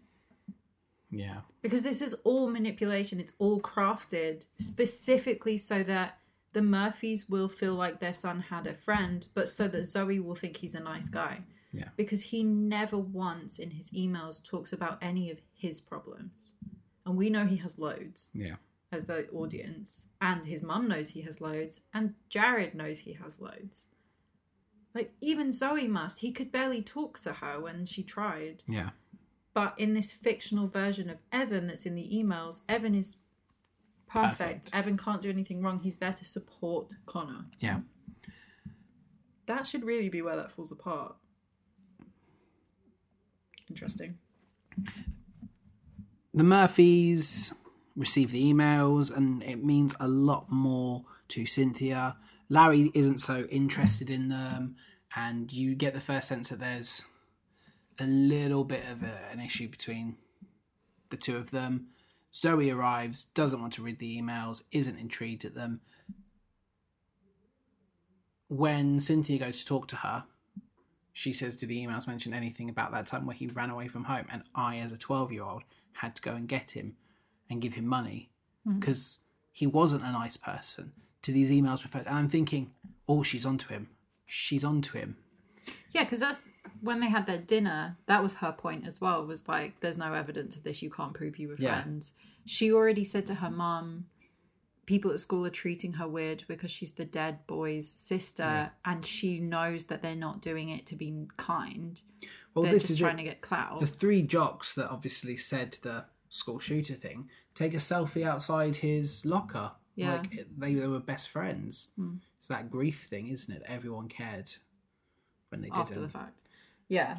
But yeah, so the other one that she brings up, the 12 year old one is bad enough. Yeah. But the other thing she brings up is that one time Connor lost it and like tried to punch his way through her bedroom door and said he was going to kill her for no reason Yeah. and their kids, obviously. So, first of all, somebody should have done something about that. You just you just keep getting the sense that actually the Murphys, but specifically the mum, didn't do enough. No, they threw money at the problem. Yeah. And the dad doesn't seem to be around that often, but he's really different than from the Because he's stepdad here. Yeah. And they chuck in this whole dialogue between Zoe and Evan later on about how he adopted them and he's their dad now and all this stuff. But in the stage show, he's just their dad. He's their actual dad. And none of that happens. It's a and weird change. well, they changed it because of casting, I believe. But that Yeah. seems like a it's a choice. That's all I have to say about it. I don't know why they do things like that. Eh, the- we, we see the Murphys struggling with the revelation of these emails. We get Requiem, and obviously the, we see that people are treating them differently everywhere they go. So obviously Zoe it's down the corridors, for Larry it's at work, mm-hmm. and for Cynthia it's at the shops. I really like the way this sequence is shot. That they're all going down this like n- this path down this corridor, and everyone just looking at them, just sad. Yeah. Like it's a really nice way of framing this. And it ends with Zoe like driving her car really, really fast and almost like hands off the steering wheel. She's given up. She's gonna let the traffic take her. She comes to her senses just as she approaches the red light at an intersection. See now, I love this song because you get all three of their perspectives about what is happening. And I like that. the dad is upset that well, so the way that he's grieving is he's angry Yes. because he thinks that Connor has thrown away everything that he could give him, which is kind of a valid grief. I mean, everybody's grief is valid, isn't it? Yeah. But this is the way that he's grieving. He feels like Connor has wasted his opportunities. He doesn't, he's taken everything for granted and now he's thrown it all away. The mum is just trying to see the best in everything, that Connor was or ever did. And then Zoe is like righteously angry. But not only just angry, she just cannot deal with any of this. And she shouldn't have to, you know? Like, she's also a child. Everything she said to her mum before this song started is right. Yeah. Like, you cannot turn around, and her whole bit in the song is you can't turn around and tell me that none of that happened because he still did all of those things. You can tell me he was your best friend ever, but he still did all of those horrible things to me. Yeah. And she's right. And I do like the bit in the car. Also, I love her car. Yeah. Oh, her car's great. Evan is invited over for gluten free apple pie and goes. Mm-hmm. And Zoe uses this as the opportunity. So they have this weird, like, moment of, like, classism where she's like, oh, well, your mum clearly doesn't know what it's like to be, you know, Oh, yeah. rich. And There's some weird joke about, oh, it's, she talks about here how her mum never sticks with one thing for too long, which then comes up later as like she couldn't keep Connor Yeah. in one program for long enough. And she says, I guess that's what happens when you're a rich housewife and you just get to sit around at home all Yeah. day. You go a bit crazy. And Evan says, Well, my mum said it's better to be rich than it is to be poor. Zoe says, Guess you've never been rich then. And Evan's like, Sounds like you've never been poor. Yeah. Evan goes, Oh, I'm sorry, I'm so sorry. And she goes, No, I, I like it when you're mean. Like, you should do it more often. And then they start the flirting. Hmm. And specifically, Zoe is struggling and wondering why Connor included her name in his suicide note. Yeah, the bit that is written about Zoe in the note. Obviously, we know that Evan wrote it. It's like, Zoe, my shining light. She doesn't know me, and I don't really know her, but I feel like if we could talk, everything would be good in the world. And obviously, she's reading that from her brother's perspective. Like I could have saved his life. I was the I was the reason he. Right. and especially just the the whole like yeah we weren't close but i thought he knew me Yeah, and then Evan decides to. Uh, sing a little song if I could tell her uh-uh. all of the reasons that Evan loves Zoe, but from Connor's perspective, which is really creepy for multiple reasons. This is Evan's stalker song, but also Evan being like voicing the brother, being like, it's those little things you do, like the way you get lost in a dance, like no one's watching, and the way you close your eyes and there's just a secret when you're playing the bass.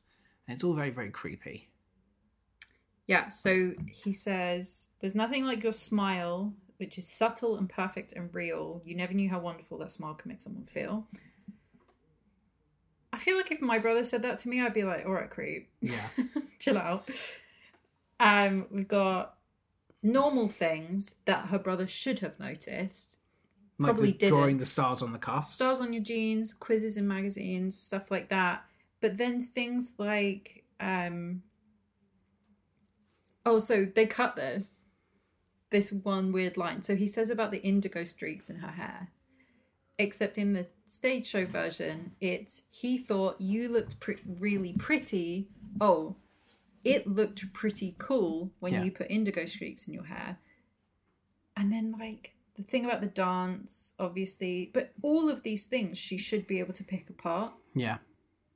Like, if he'd have been in rehab when she had blue Well, hair. this is it. This is what I was thinking throughout this whole sequence is she's gonna get him because she's gonna he's gonna say something. Mm-hmm. You what dance? This dance. He wasn't around for this dance. He didn't go to dances. But it's almost like as well she's wanting to believe it that she's just not listening to reason. She just wants to believe. Mm-hmm. She joins in with the song, and at the end we get Yeah, this. her part's really sad too. Yeah. She starts to join in towards the end of the song, and her parts are underneath his lines, so you actually have to properly listen to hear what she's saying. But it's basically like her saying, "He see." She says he seems so far away. It's like I don't know anything, and it's her unlearning all of the horrible things Yeah. that she was thinking about him, which she probably would have done anyway as she got further along in her grieving process. But he's rewriting who he was. Yeah, And also, the last four lines of this song are "I love you," and then in the stage show, he kisses her. So they go to kiss here and they stop because in walk the parents. God, Yeah, it's difficult to root for somebody when you know that. They're lying to get in someone's pants. I wouldn't say he's lying to get in her pants. I wouldn't say he has that kind of confidence in himself to do it. Whatever. He's a teenage boy. What do you think he's after? He's not in love with her. He's sexually attracted. No, I know, but like in the same way, I think he's doing all of this because he's just caught up in the light and he's just like. I don't think he's doing it with the intent purpose of hurting people. I don't think he's doing it for the intent purpose of his own benefit. At least this version of Evan Hansen. He absolutely is doing this for his own benefit. This song in particular, not maybe not the whole thing, but this one song, every single thing he said are things that he has noticed about her Yeah. while stalking her. Oh yeah, I know that, but I don't This think is entirely for his own benefit. He's not doing it to make her feel better. And if he thinks that he is, this is the most warped way he could have done That's it. what I mean. Is it is? I think he's doing because he thinks it's going to make her feel better. It's not. It's the wrong thing to do. But I think he's just like, oh well, my lies made her mum feel better, so maybe I can make her feel better doing the same thing. He's still an awful human being, but I don't think he's doing it thinking. I don't think he believes in himself enough to think he stands a chance with her anyway. Because of how shocked he is when she comes over Hmm. and goes up to him. He's shocked by it. He doesn't actually think it was ever something that could happen. I don't think he believes he has. Maybe I would feel better about it if they looked like they were the same age. They are only three years apart. I know, but she looks like a child. Yeah, but And they did a. I don't know what it is with the makeup. He looks like he's wearing a lot of foundation anyway. But if they looked the same age, I probably wouldn't have a problem with this. but then at at the same time, I was reading it that he was maybe two or three years older than her anyway. Like I thought she was like, Yeah, but in which case he's a senior, which oh yeah, it's all it's all really weird and it's all and awful, she would be what if she was a freshman? She'd be fourteen. Well, I didn't think she was a freshman. I thought she was like two years removed, or like a year or two. Even below. then, that's a year thirteen dating a year eleven or a year ten. yeah. That's weird. But I guess it's not as weird when you're in the American system where you're in the same school, as opposed to where do you hang out. It's still weird. Yeah. So, at this point, we get to know Alana a little bit more.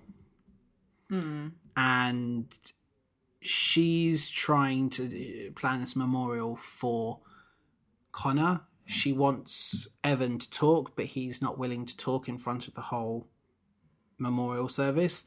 But he does take one of her bracelets. Yeah, they're like those charity bands that you get. And is this where she pitches? Is the, this is where she pitches the Connor project? And he's not interested in it. He's thinking, well, why? What right do you have to to capitalize on this at all? And mm. this is when Alana mentions via the song "The Anonymous Ones" that she also has mental health problems, and I really liked this song. I like this edition. I like. I really like the change that it's Alana who comes up with the Connor project, and this song was really cute. Yeah. The actress who plays Alana, who I have seen in many things, but particularly liked in here, her name is Amandla Stenberg. She was in. Well, she's Rue from the Hunger Games. oh, so she is. Yeah, but she was in The Darkest Minds, which I really enjoyed. And then The Hate You Give. She was phenomenal in that. She's also very well known for her LGBTQ plus activism. she was really good and this song doesn't feel like a new addition like i thought this was part of the plot anyway This is the only one that I knew was a new song. Yeah it feels part of it though. And it certainly works to show evan a little bit of like stop going around being this martyr. You really don't know anything. You're going around thinking like you're the only one who's suffering. You're not. And you need to be mindful of other people. Which is difficult when you are feeling this way. But the problem with evan has always been it's evan evan evan hmm.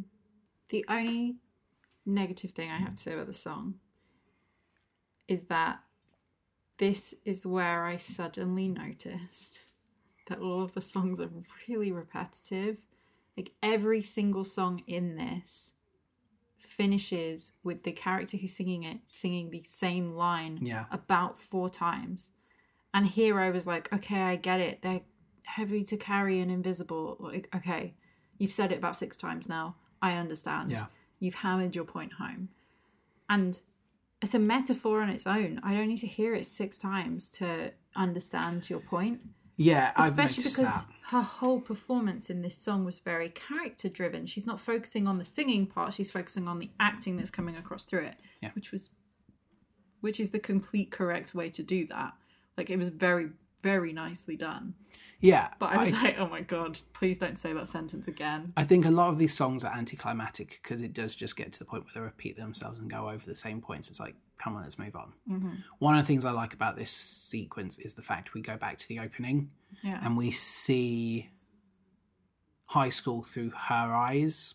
Mm. And we see there's the element of psyching up, like the secret things that if you're really looking, you'd notice, but to a casual outsider, mm. you wouldn't notice. yeah, that's nicely done. But this is it. So she says what she's on to Evan, you know, what tablets she's on. He says to her. But it does take a lot more time for him to accept that she also is struggling because she's always so perfect. And her response is just like, yeah, but it's it's hard work. He's like, oh, but you don't look depressed. And she's like, oh, wow, I'm cured. Yeah. it, it, it's one of those things. As somebody who struggles and has their own history with depression and anxiety, it makes me very, very angry at Evan because it's like, Dude, you should know this. yeah, And also, your therapist should be telling you this. yeah, this is it. You should be aware that other people struggle with this and mm. other people cope in different ways. I feel like I mask it quite well when I'm really struggling. That, you know, very similar to Alana, that you wouldn't know unless you really knew me and you saw things. But this is it. It just it's one of those points I think that is important here is no matter what you're going through, you're never alone because other people are going through same things. Hmm. Otherwise, therapy wouldn't exist. Exactly. And that's where Evans got it wrong. So, this is an addition, obviously. Mm-hmm. And Alana's whole role in this version of Dear Evan Hansen is completely enhanced. And actually, they've taken some stuff away from Jared. But the reason why Evan comes up with the Connor project in the stage show is because after he kisses Zoe, she kicks him out and says she never wants to talk to him again. Okay. And he needs an excuse to talk to her again. So it does become more selfish. Yeah. Which I, which I think is a a very deliberate change in the film. Hmm. But it's like it's like Evan, the real Evan is the one in the stage show. And then for his college entrance essay, he wrote this film. And This he is- got rid of all of the parts that make him look bad. This is certainly like Ben Platt and other people pulling an Andrew Lloyd Webber and adjusting the narrative a little bit to Yeah. because Evan Hansen as a story has become divisive that there's a lot of people that really don't like and we'll get to our Twitter and Instagram comments in a bit. Hmm. And I feel like this is them trying to make Evan seem much more likable than he actually is. Because it's almost like he's forced into these choices as opposed to calculating. Yeah. Anyway, they pitched the idea. Yeah, he pitches the idea to the Murphys, and they're all on board with the idea of this great memorial. including Zoe, Yep. who is now starting to crush on Evan. Yes. Based on the side eye we were getting here. Oh yeah, and then we have the. Oh, there's a there's a great side eye which we didn't mention, but during the uh, Oh my god. For Talk about the girls we wish would notice us but yeah never do fourth- and he like the glances at her like yeah. Cynthia takes Evan upstairs into Connor's bedroom, and he starts to see that there's a guitar. He sees the holes in the wall from the anger management, and is gifted a tie. Oh, this is so sad. Yeah, it was a tie that Cynthia got in seventh grade around bar mitzvah season. Mm-hmm. thinking he'll have all these events. They went to the shops together. He was delighted to choose this tie. Never got to wear it because he was never invited. And none of the kids made an opportunity to get to know him. And she wants Evan to wear it because it seems only fitting. Hmm. Evan tries to protest, but Cynthia puts Puts the on him tie on him. anyway. He does not want to talk at this event. But he's going to talk at the event. And he kicks off the memorial mm-hmm. and he retells the orchard story and has a panic attack, loses all the cards, and the mic falls down and he just breaks down in the centre of the stage. Now, the thing I really don't like about this you have the kids laughing, getting ready to film, but you also have adults filming. Yep. I don't like that. And I feel like there would be teachers or someone else nearby that would stop this. Yeah, The- because there were a couple of people who I was like, "Are you supposed to be one of the school kids?" There's school kids, but there's also like a few rows behind Cynthia and behind the Murphys was an older woman with her phone in her hands. I think when they when they shot this scene, they just pointed at people randomly in the extras Yeah. and were like, "Get your phone out, get your phone out." I don't like that. I think Yeah, there's no reason why adults should be doing that. there's no reason why. memorial eh, Yeah, there's no reason, and the fact that the teachers, the the, the failings of this school are massive, Mm-hmm. but especially here where like they're just allowing random adults in the audience to laugh at this boy who's remembering his best friend. yeah. It's awful. It mm-hmm. really it made me angry, and I was like, that's just not necessary. Yeah. It doesn't add anything to the plot here. I know that as we're going into You Will Be Found, they film this. But the fact that we cut to some screens, like as Evan is singing, and some of the screens show that the people have been recording for like a minute and a half. There was one screen that showed, oh, she's been recording six seconds at this point, and Evan's been singing for a minute. Mm-hmm. We can just get their phones out, and the adults can get their phones out to record this powerful moment when Evan's empowered. But we don't need to see adults filming a boy who's having a panic attack. That just feels really, really irresponsible and gross. Mm. Throughout this song, Evan starts to go viral for what he's been saying in this speech, Which which, is the- obviously is not the same as the song that we're hearing because musicals.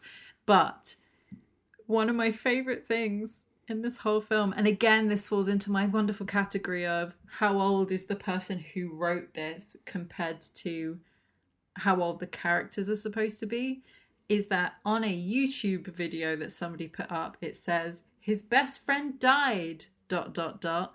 What he did next will amaze you. Yeah. Which, ah, that's so gross.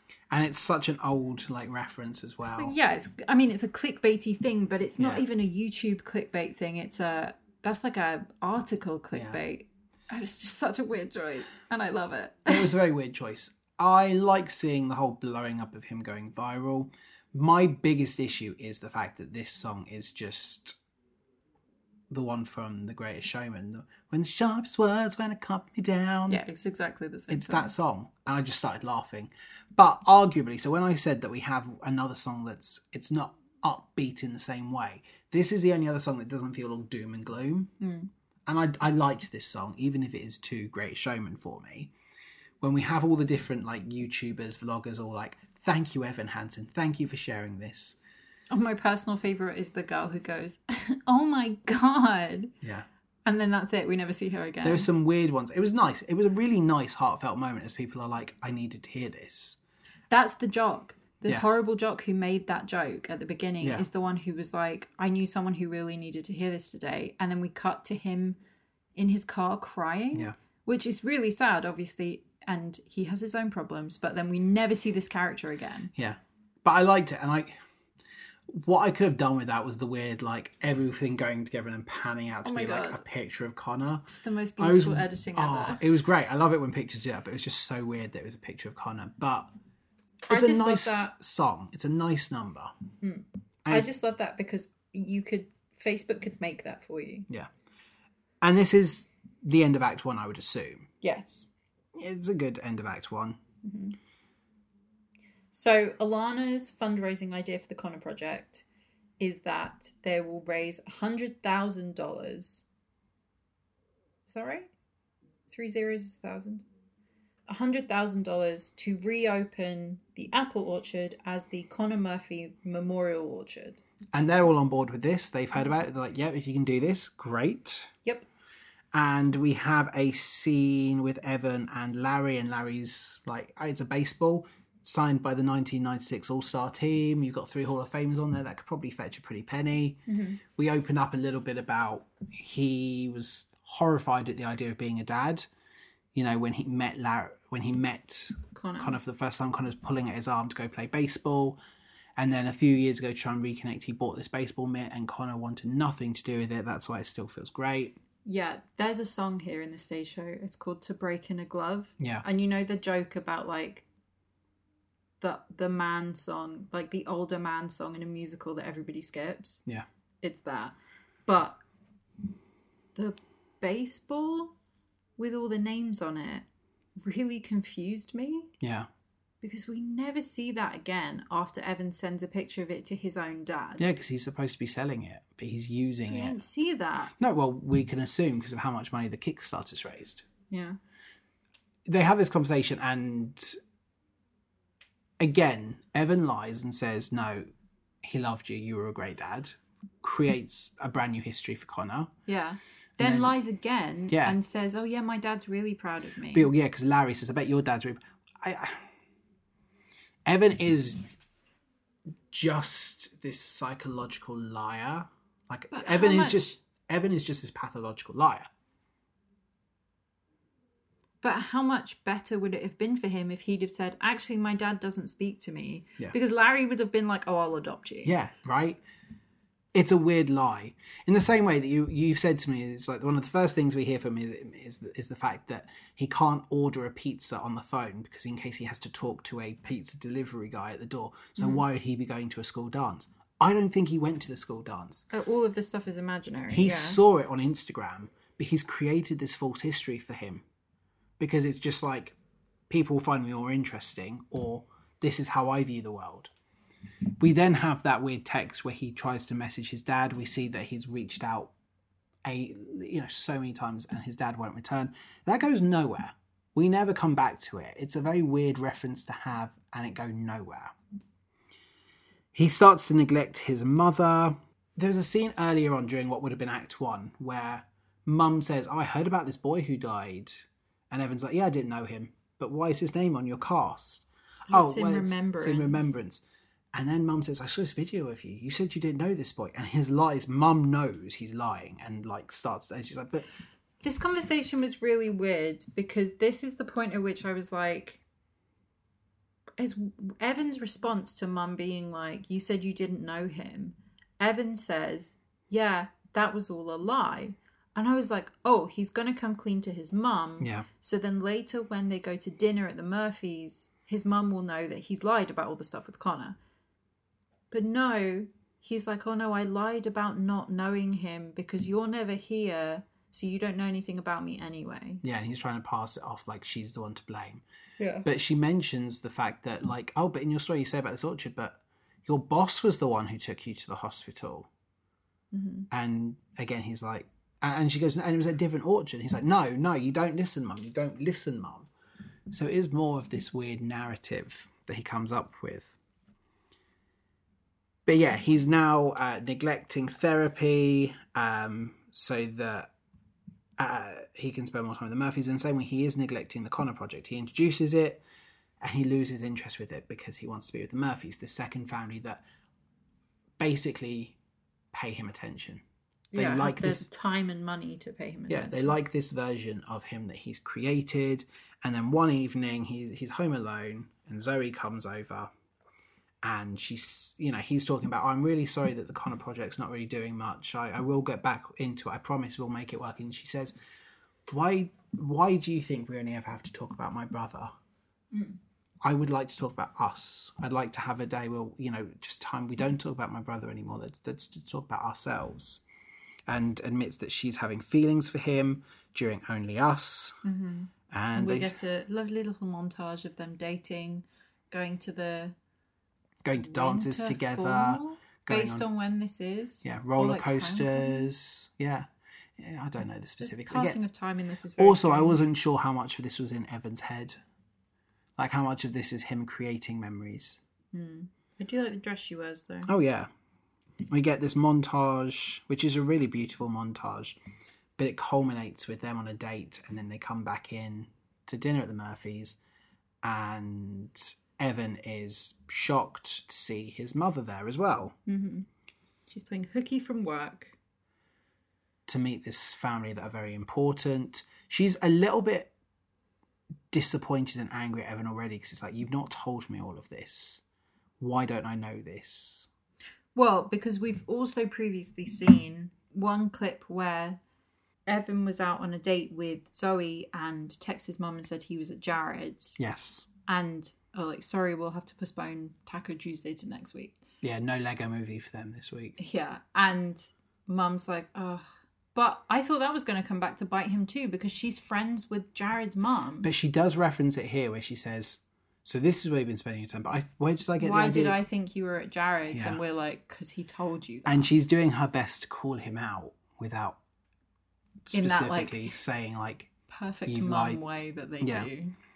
and you get the sense that she's seeing through this whole facade and she's not enjoying this and she just wants to get out of here mm-hmm. because cynthia's a little bit pretentious as well you know the whole we buy our wine from this ecological self-preserving tree system and you're just like okay weird That's a weird thing to bring up. yeah especially because they offered Heidi a glass of wine and she was like, "No, I'm good, thanks." And then they started bragging about the Yeah. wine. That feels like a weird way around to do it. and then they offer to give evan a scholarship all well not a scholarship It was all, Connor's trust fund. Connor's Trust Fund because Zoe has told them about all the essays that he's writing to try and get himself a scholarship. And Mum's response is no, absolutely not. And I was so I was so angry. I was like, I hope Evan doesn't get away with this. He doesn't deserve this because that's just this is getting too far now. Hmm. Like he's dating Zoe under these awful false pretenses. He's benefiting massively. Like his Instagram followers have gone through the roof mm-hmm. People are noticing him. He's he's got this great life and he doesn't deserve any of it. And I'm getting really angry at Evan for having all these things that he just doesn't deserve. And now to cap it off, this guy who died, who killed himself because of what Evan did, whether Evan meant to or not, Evan printing off his therapy note and not being more safe with it and not thinking ahead caused Connor's breakdown. Connor's breakdown. I'm not saying that he did it maliciously, obviously not, but he, Evan is responsible. Mm-hmm. And he's now going to get the money to go to college. Yeah. And I'm so glad that his mum said no and said, no, it goes against everything I, as a parent, have tried to instill in my son that we work hard for things. We appreciate the offer, but no. So, at this point in the show, this is all supposed to converge into my favourite song. And I felt the absence of this so hard in this version because all of those feelings you've just said about, that's how you're supposed to feel at this point. Yeah, which is good. I'm glad that I'm getting the right response. Right. So his mum has this reaction. She blows up. Then it, it's basically just like boom, boom, boom. So mum has this reaction. Then Alana rings him and is like, You're lying about being Connor's friend. I've looked through your emails. The dates are wrong. You've made all of this stuff up. You're a liar. And then Jared rings him and is like, I can't keep lying about this anymore. Alana's just been talking to me about how you're making all this stuff up. I'm not going to lie. And Evan's like, Well, if you tell the truth, you're going to get in trouble as well. You're also going to not get into university because you helped write fake emails from a dead kid. And Jared's like, Screw you, essentially. Yeah. And then they sing Good for You, which is this huge, angry song that his mum, Jared, and Alana sing about how he's using all of them. And hey, you got what you wanted though, didn't you? You get to get the girl and the rich family and go off to college. Good for you, Evan. Leave us all here in the mud while you get to do whatever you want. And it's such a good song. But Ben Platt doesn't sing in it, so obviously it's not in this movie. Well, also, Jared's not important enough to care about, really. Hmm. Like, we've not had enough, so that instantly doesn't make sense, does it? Yeah. That it would be the really winds me up because that's the emotion you're supposed to have at this point. You're supposed to be angry and frustrated with him. I am so angry and frustrated at him. I, I will completely vouch for that. Mm. So I, I, I am a little bit happy when this happens because Alana begins to doubt Evan's friendship with Connor. She's been reading through the emails and say, you know, notice that the date is wrong. That you know the cast was on in September. It was a fresh injury in September. So why did it happen in June? Evan responds to these allegations by sending the suicide note. Ah, and- so this is another one where they they built their own plot hole. Yeah. This should have been an over the internet conversation. Yes. Evan is at his house, Alana is at her house. The only way he can give her evidence is to email her the note. Well, he does email her the, the Yeah, note. but they're sat next to each other. Yeah. He could have shown it to her on his phone. Oh yeah, I get. it. Yeah, Like that's dumb. That's just it idiocy. is, but it is. But again, this is this is what my nan used to say: "It's oh, what a tangled web we weave when first we practice to deceive." He's lost control of his lies because how many of them have gone without a hitch? Mm. That at this point, whether he means to or not, he's a little bit invincible. He just doesn't think about the repercussions at this point because he's got this far. It's it's like hubris. It's like pride comes before the fall. Yeah. Well, that's like every story ever, isn't it? Exactly. You're right. All human stories. if Evan hubris. was, but then if we use the argument, if Evan was thinking, then none Evan of this, is not capable of rational of, thought. exactly, none of this narrative ever happened. So for me, it's not a plot hole. It's just Evan doing what Evan's been doing the whole film, but it finally backfires on him. Yeah. So yes, he emails this note and he says, "You cannot put this anywhere. Only me, the Murphys, and the police have seen this. Hmm. This is private because this is his suicide note. But this is your proof that we were best friends." Which is the, the worst lie at this point he's done mm-hmm. because he's doing it for his own benefit. This is also the first time that he claims Yeah. the note to be Connor's because until then he just hasn't refuted it. yeah, It's not been a straight lie. But it, it, he's only doing it to keep himself out of trouble, and it's the most selfish one he does. Everything else you could argue it's mm-hmm. the wrong thing, but it's kind. So obviously Alana posts it everywhere on the internet. Yes, because the Connor project is two days away from its final like Fundraising goal. fundraising goal, and it's not going to meet it, which means they won't get any of the money. You know, in the stage show, they're only fifty thousand. Inflation since 2015. I guess. Yes, so we get the anonymous ones reprise, and we For what? the anonymous ones reprise. Mm-hmm. And, She's like, I don't remember that song. Yeah, it was new for this film. and Evan gets a notification, and he sees that the note's been put online, and then you see the fallout of everyone else getting that beep. Oh, I meant to mention during um, "You Will Be Found." Larry breaks down in tears for the first time, and it's been a criticism of Cynthia's that like Oh, he hasn't cried. he hasn't cried, Yeah. and this is like he was my son. So at this point, when everyone starts to realize, and we see the impact on the Murphys, and Cynthia's like, "Yeah, well, you were just his stepfather." Yeah, because he wasn't yours. It's like, hey, come. And uh, Zoe's on the dad's side. Yeah. She's like, that's not fair. Yeah, and it, it's painful at this point because the Murphys, the Murphys are the ones who are targeted because everyone starts commenting online, going, "Yeah, why didn't the parents They, notice?" yeah, they basically get uh, doxxed because Yeah. people are calling Zoe and telling her to enjoy her miserable life. And they're getting all these comments saying, like, well, it starts off I would, with. yeah, like things like, "Oh, you know, you're lucky your son didn't do it sooner," or "If I was your son, I'd have done it sooner." Yeah, and then but then they also start to get things like, oh, so this rich family are asking for money now, like they don't need this money. Yeah. If they're rich, they could pay. And it is really, really nasty. And this is so so Alana deletes the letter from social media, but it's too late. Which we discussed in part one of this appropriately. Hilariously, you know, once it's on, it's on. Mm-hmm. And we see the impact it's having on this family who had been have actually been remarkably close to all of this. They are now disintegrating. Mm-hmm. And this is when we have words fail because Evan comes clean. And the uh, Zoe Zoe runs off heartbroken obviously I really like that Larry follows because they were quite splintered at the start as well.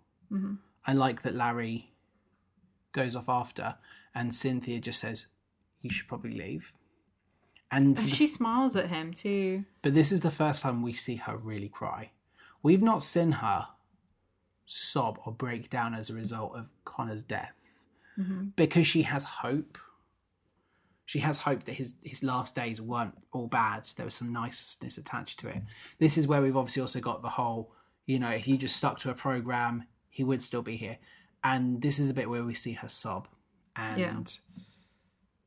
They decide to keep the truth hidden out of respect for Connor's memory because obviously so much has happened, which is great.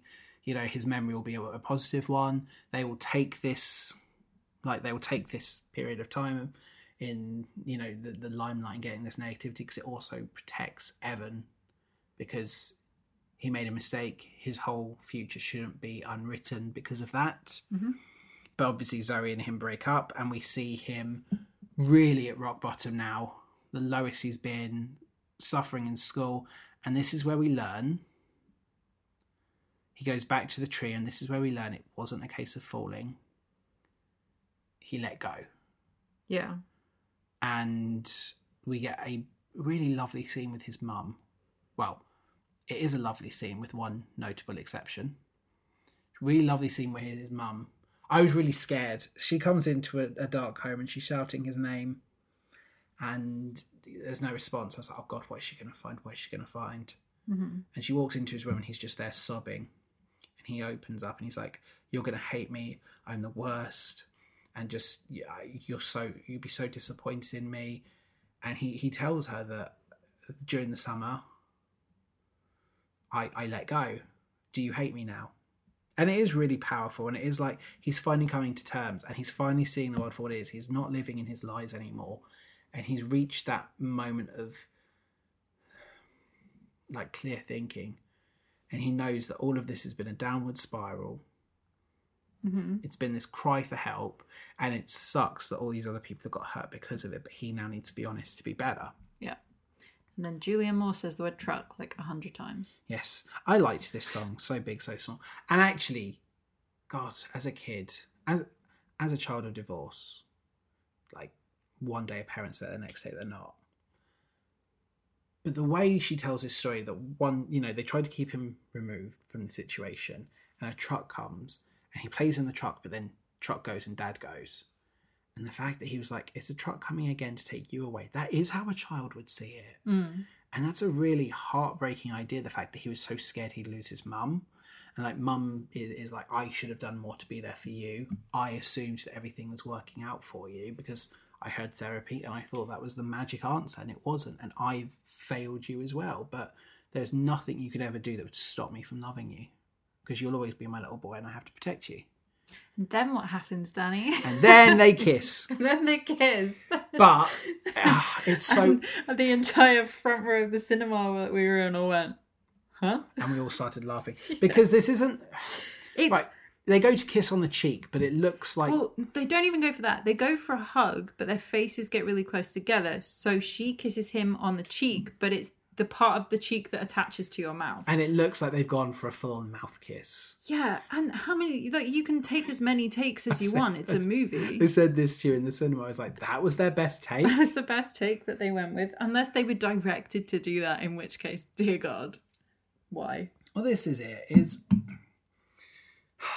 it's obviously not a romantic scene. I think it speaks volumes that we're not used to seeing that kind of parent-child interaction, and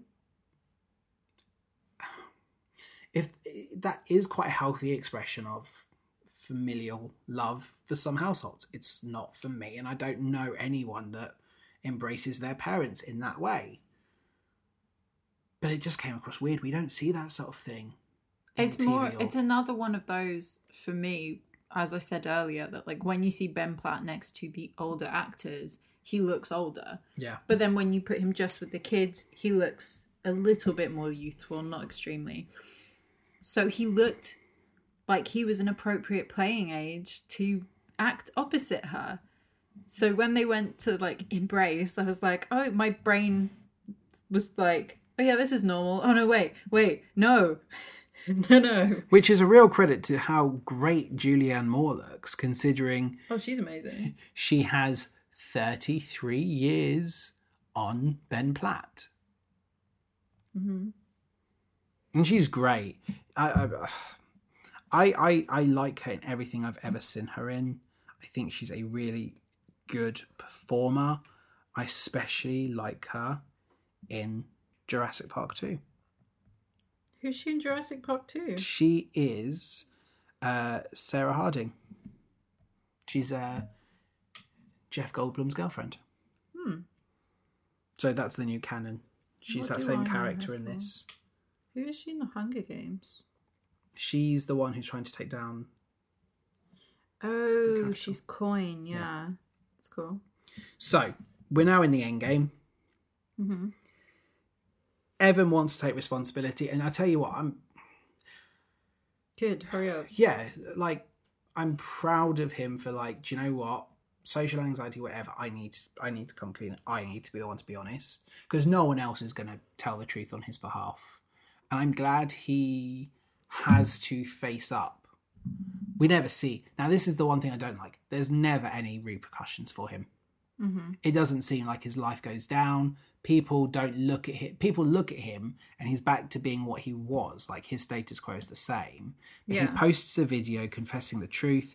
He looks through an old yearbook and he finds a list of Connor's favorite books and he starts reading them. Much to my enjoyment. I there's one book I really love on that list, which is There's a book I really love on that list what as book well. is the one you really love? Persepolis. Oh, I want to read that though. It's really Yeah. good. For me, it's Curious Incident of the Dog in the Nighttime. Which I thought was normal reading for kids, but I guess it's not in America. Yeah. But yeah, also on that list is Ready Player One, which I was like, Yeah. oh, I'm sure that Evan, the homophobe, really enjoyed this super transphobic, fatphobic novel. I wonder how much he enjoyed reading that one eh. because it's the original cover too. It's I mean, not even like the movie version. This is the thing: is Ready Player One. I like the film, but I know he's got he's getting a bad rep in the same way as people who dress as the Joker and Rick Sanchez at Comic Cons get. You know, and What was more of an issue of their treatment of their female characters? well, it, exactly, and it's it's like again. one of those that has very much become part of that movement, which Welcome to the incel basement. you know. He also aspires to get in touch with people who knew Connor because he wants, and I like this, is the fact that Evan recognizes he's done wrong and he wants to know the real Connor where possible and kind of right that wrong in a way he can. And he gets a video from somebody who was in treatment of Connor performing music whilst in rehab. Now, at first, during this whole sequence, we got a little closer as mm-hmm. a song playing. And I thought, oh, this is very, very weird. It's like in Everybody's Song About Jamie, where we've got music playing over the top. Huh, that's a really weird convention. Why is that returned here? This is the payoff I wanted, though. And this is such a great moment. Everyone gets a USB, they plug it in, and they see that this is Connor playing this song and it's Connor singing this song. Mm-hmm. And it's a really beautiful moment where people watch it and recognize it. And you see the Murphys sat watching it, and you just see them all sat.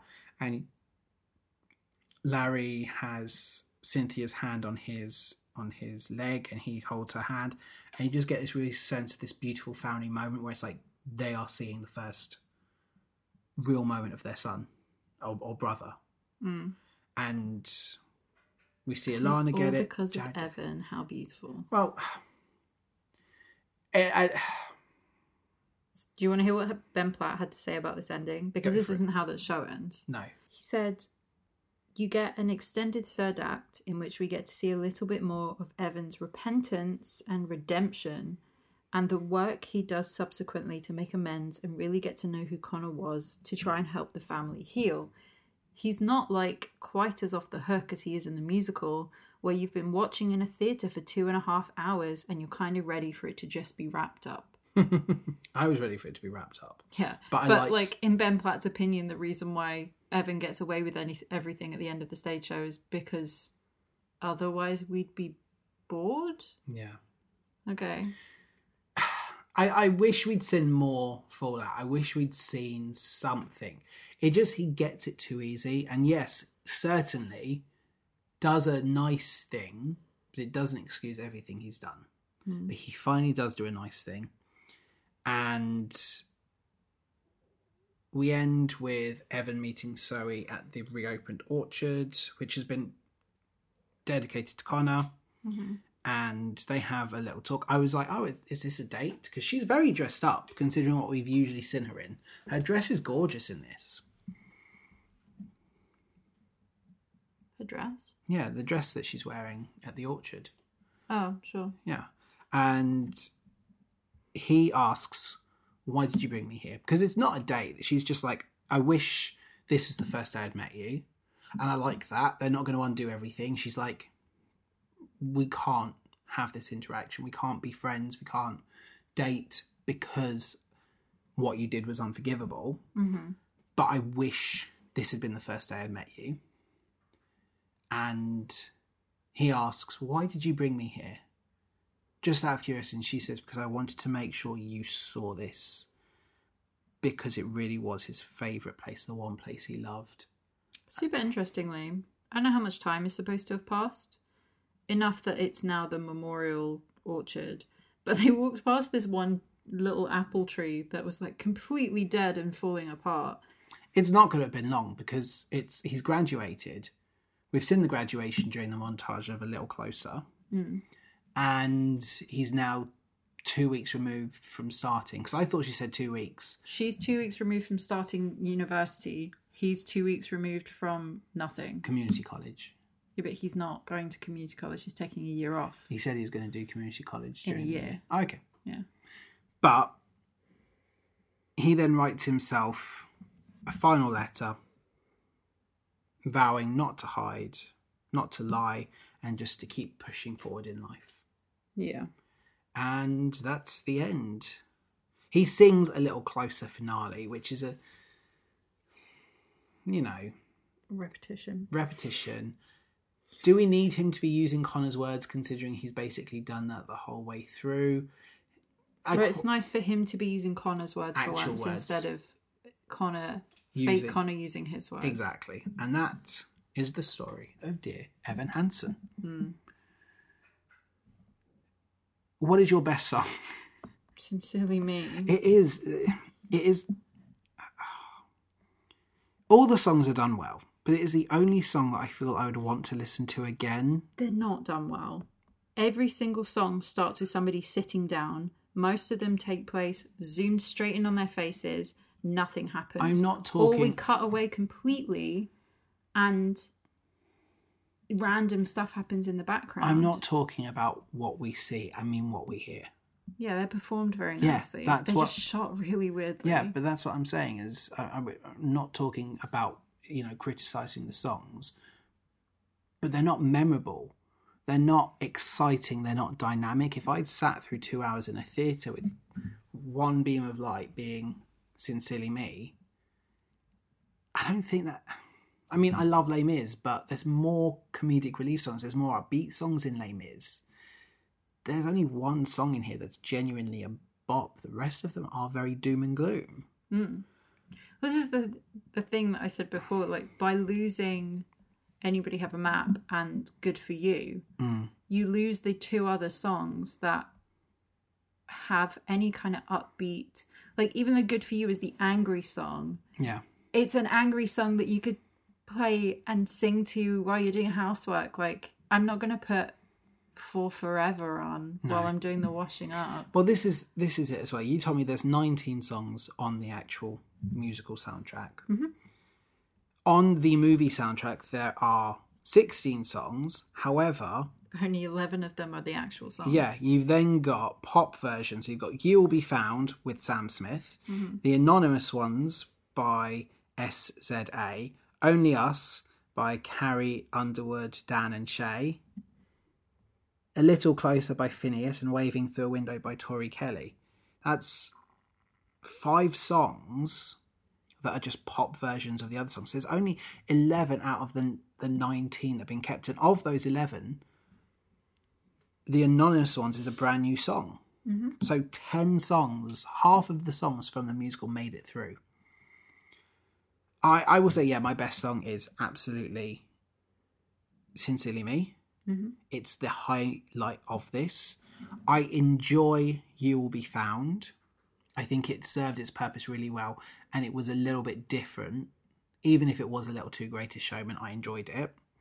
And I think Requiem is a good number. Yeah. Because it's people other than Evan singing about their feelings. Yeah. What would be. I mean, in truth, the rest of them would be skip songs. I don't feel the need to listen to any of them. I can tell you what my absolute skip song is. So big, so small? No, actually, it's Words Fail. Yeah. Per- but Words fail and fall forever. oh, here's my two my two things that I didn't mention while we were talking about this whole thing.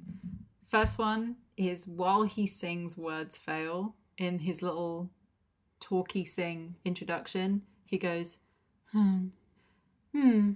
Oh, yeah. And it a, really bothered me. and there's a lot of like sniffing and like. It, it, It's what- like you, you're crying. We get it. I don't need to be able to hear the phlegm. Yeah, it, it's the same issue we had with Grizabella in the Cats movie and Watch This Space. But it's the same issue we had there. If I don't need to see Ben Platt's snotty nose, Yeah. like, I get it, we're going for emotion, but that's just gross. hmm I could look in the mirror at myself with a cold for that, you Yeah. know? The second one is right at the beginning when he sings for forever. He like signs what Yeah. he's saying. So he he'll say he says like understands. Nobody else understands our joke and he like waves his hand finger around his head like oh crazy that kind of hand signal. And then he does like breeze so he moves his hand in a breezy way and it's only in that song that he does it Weird. it's so weird. Anyway, Did you say to me that words fail, they sing back to him in the musical? yes, but for some reason in this version they just talk. Yeah, I think it's because they're replicating the four forever because it's like bookending Mm. their like his first encounter with them and his last encounter with them, which great. Like for me, thematically, that works. Yeah. But- My my overwhelming takeaway from this, and I'm sure this isn't how it actually happened, but because of the songs that they've removed, it really does feel like Ben Platt was like, "Please, Daddy, get rid of all of the songs that aren't mine. Only I get to be in the spotlight." Yeah. You know, like how else is this supposed to feel? You cut everybody else's songs except for one. There is literally one song that he's not in. Yeah. Everything else he's a part of somehow. Yeah. Who's your MVP? Colton Ryan. Connor. Yeah. He's just a really talented kid who made every single scene he was in interesting, even if he was only in the background. I think Amy Adams does a fantastic job as this grieving mother. I agree. I really like Amy Adams, and I'm used to seeing and seeing her in more light-hearted things like The Muppets or Enchanted. Yeah. It's nice to see this grieving mother character from her. I really like Zoe. I think Kaitlyn uh, Dever did a great job as Zoe because these moments where you feel the pain, and again, the grieving sister who's lost her identity but also is questioning is like because this is his suicide note Yeah. What could i have done differently? Because this is my fault. Because i was the one thing he had and he couldn't talk to me and what did i do? And you feel that from her and i think she did a really good job. Mm-hmm. which role would you want to play? I guess Zoe. I mean, I would want to play Heidi, provided that I don't have to be in the film version. If I could be in the stage show, I would want to be Evan's mom. Yeah because I want to sing "Good for You" and anybody have a map, and I could deal with so big, so Yeah. small. i wouldn't mind playing evan hansen obviously i'm way too old but i yeah, not by that much. I don't know. He's it's an interesting character to have your main character be the bad guy in their own story. hmm And that is an interesting challenge. But I wonder how much of that is accidental. Like, did people actually realize that when they made this? And have they made changes to this film version because of all that? Like Twitter and like review an online commentary on it. Mm-hmm. I I quite like to play Evan, but at the same time, Connor would be. I mean, this version of Connor has so little, and based on what you've told me on the stage show, that'd be quite interesting as well. Mm-hmm. Is to play that, but I'm going to base it on this version. I'm going to say Evan, and like I say, this has whet my appetite to see the the the main version of Dear Evan Hansen because I want to see what it's like with the story done the way it should be. So, over to Twitter and to Instagram. On Instagram, 64% of people said yes, they were a fan of Dear Evan Hansen, with 36% of people saying no, they are not a fan of Dear Evan Hansen. Mm-hmm. Joseph Smith said, I haven't seen the movie version yet. For me, Dear Evan Hansen has a lot of great songs surrounded by a rather problematic plot. I was sad to hear that they cut Anyone Have a Map from the movie. I think it's one of the best opening songs in the newer crop of musicals, which is something you agree with. Mm-hmm. I imagine this movie will eventually end up as a new camp classic, similar to Cats and Repo, the genetic opera. I think there's space for this. I don't think it's that bad. I think it's possibly one that is like popular to hate on movie musicals right now, and it's a very easy target in a aged out Ben Platt and a lot of people who maybe have buyer's remorse from a few from you know 2015 where Dear Evan Hansen was the best thing, and as those people who've grown up over the past six years are like, Yeah. no, this isn't the musical we thought it was. Mm-hmm. So I can understand that. Uh, Tara Kabash sent us a lovely essay. I have loved the music and stage show since way back when it came out.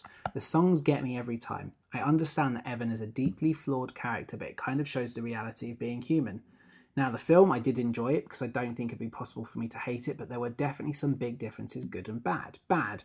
I was really sad that they cut Anybody Have a Map. I think that song makes you understand how much the mums are really struggling, and it's an amazing female duet, so that was a shame. I agree.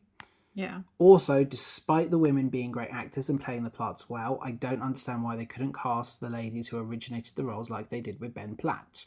Mm-hmm. I guess if you've made a big deal, why why can't you cast others from the stage show, especially because you're not going to age out of that role? Yeah. Although Ben Platt is a phenomenal actor, I do think they should have cast one of the more recent Broadway Evans that look like high schoolers, or should have cast the other children as older too, so we could at least suspend our disbelief for all of them rather than feel like Evan was way too old for Zoe, which is a very fair critique. I've not touched on it, but he does look a lot older at times. Mm-hmm. The good things, despite the previous problems I had with it, I did love a lot of the casting and the songs they added. I've loved Colton Ryan for years too, and his casting as Connor was perfect. Honestly, the song they added for him was also really great, and I immediately got the soundtrack after watching the film so I could hear it. Is that the final song that they add for him? What? The song they added for Connor? Yeah, the song he sings. That's added. Yeah. Feels like it should be part of there. Mm.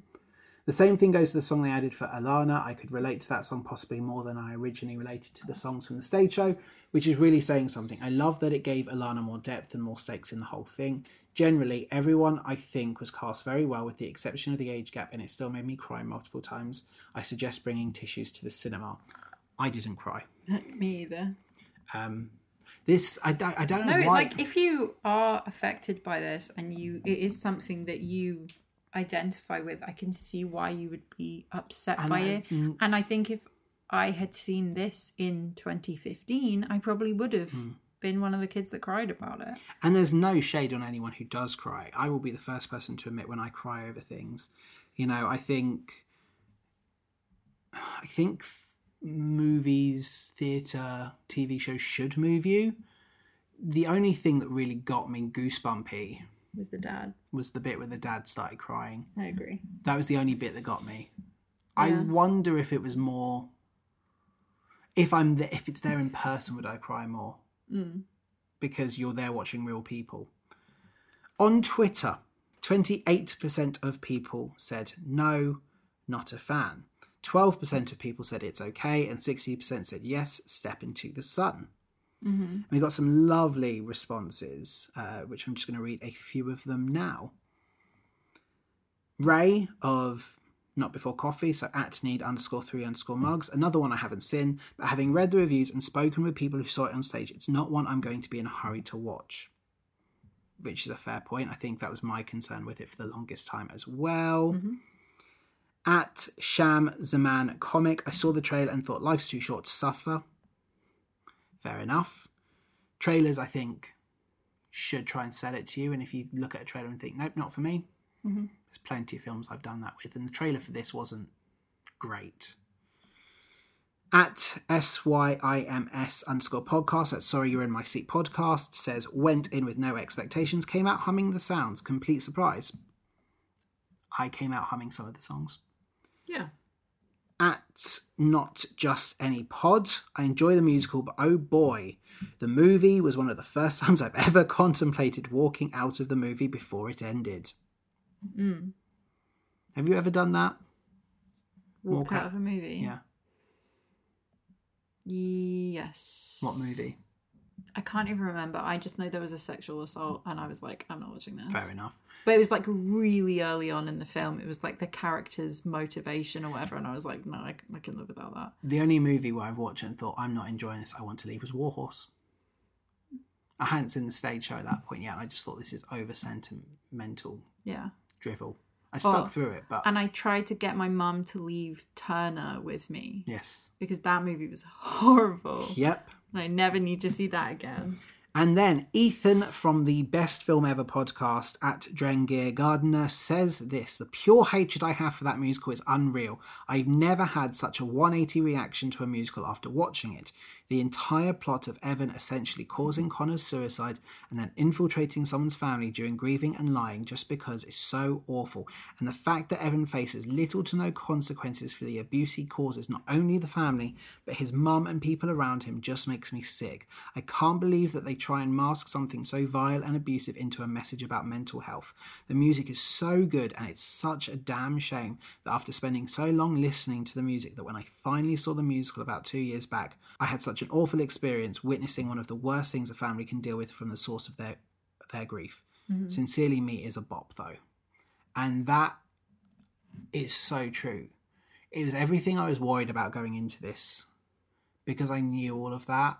Yeah. And I was just thinking, it's awful because they do try and paint this to be like one of the most important films and, and musicals for a generation when we talk about this. Mm-hmm. But I feel like it does miss the point in the conversation on mental health because he does get away scot free. And it is difficult to watch him like benefit from a tragedy and I, I agree completely with a lot of those points. Like he is a very unlikable character, and I think that the marketing for this show got it completely wrong in doing it that way. Because I remember the first time you told me, "That's what you think Evan Hansen's about." Oh no, it isn't. Mm-hmm. I gave the film three stars. That's generous of you. I enjoyed it. This is the thing: is I enjoyed it. I liked the ride. It is not without its flaws, and I think Ethan has said it far better than I can. Mm. But if this serves as an advert for the stage show, Which it shouldn't. Like you said in our preamble, people who see this film aren't always going to be able to go and see the stage show. yes, no, and I agree. I think So this should stand on its own. yeah, it should stand on its own, and it stands on its own well. By the sounds of it, it's corrected a few mistakes from the stage show, but it's also removed some of the things that fans of the stage show would love, hmm. and that's not right. That's like having It's weird. it really is like having Les Mis without one day more. I was going to say it's like doing The Lion King and taking out I Just Can't Wait to Be King. Yeah. Like, so you've got nothing fun in Imagine the first part. imagine if we went to see Frozen and it didn't have in summer. Well, it would be, it didn't have In Summer and Do You Want to Build a Snowman? Yeah. Because that's the opener. But you know what I mean? Like imagine if it doesn't Weird things songs. to lose. Yeah. I do want to see the stage show. Mm. I think you showing me the image of the set has really intrigued me. And I think watching the stage show, there'll be things that I like about it because, like, oh, they did this better than film. Mhm. But like you say, like for instance, Alana's character sounds like it's better here. And by the sounds of it, Evan is more palatable a character here than he is in the stage show. But he shouldn't be. No, he shouldn't be. But I think this is a case of they've genuinely thought about the response and thought we have to change this character. Yeah. I, I, I mean, what I'd really like is a is a Hannah Montana version of Dear Evan Hansen, where we get the best of both worlds. But I don't think that's going to happen anytime soon. Hmm. So next week we are going to be returning to some live theatre because we're going into London and we are going to see Little Women the musical. Yay! Finally, I've literally wanted to see this forever. As soon as I found out there was a Little Women musical when I was like 10, I was like, oh my god, I need this. And I love all the songs and I love the whole thing, and it's going to be great. Yeah, I'm I'm very excited to see this. I have no expectations. I saw the film with Emma Watson. Unfortunately, yeah. It's my first experience of Little Women as a property. Mhm. So I'm excited to see how it translates, and it looks like it's a really nice, intimate staging, Yes. Very similar to the last five years, and it's the same production team behind it. So I'm very, very excited to see that one. Me too. And then we'll be watching some Star Kid Yeah. in celebration of the Thanksgiving week. We're going to be going back to Hatchetfield for the second part of the Hatchetfield trilogy. We're going to be watching Black Friday. Mm-hmm. Fight to the death to see if we can get a Wiggly doll. I'm very, very excited for some more Star Kid, our final Star Kid of the year. And watch this space because we will be confirming our last five episodes of 2021 in the coming weeks. But as always, you can get yourself involved in the conversation over on Twitter and Instagram at It's a Musical Pod. Let us know your thoughts. Did we miss them up on Dear Evan Hansen, the film? Is there anything that you want to correct us on, or do you agree with what we've said? Get involved in the conversation. And you can head over to TikTok at It's a Musical Pod and follow our musical adventures, where Drew puts together some excellent content on a regular basis for you to enjoy. You can subscribe to us on a multitude of great podcasting platforms. You can find us on Apple Podcasts, on Spotify, on Google Podcasts, on the Amazon Music app under the podcast section. We're on Stitcher, we are on Good Pods, and we are on our OG hosts, Podbean. And if you like the show, why not head over to Apple Podcasts, Podchaser, or Good Pods and leave us a review and tell us what you like about the show. Until next week, where we come at you with Little Women. See you next week, the same bat place, same bat channel. Have a magical musical Monday.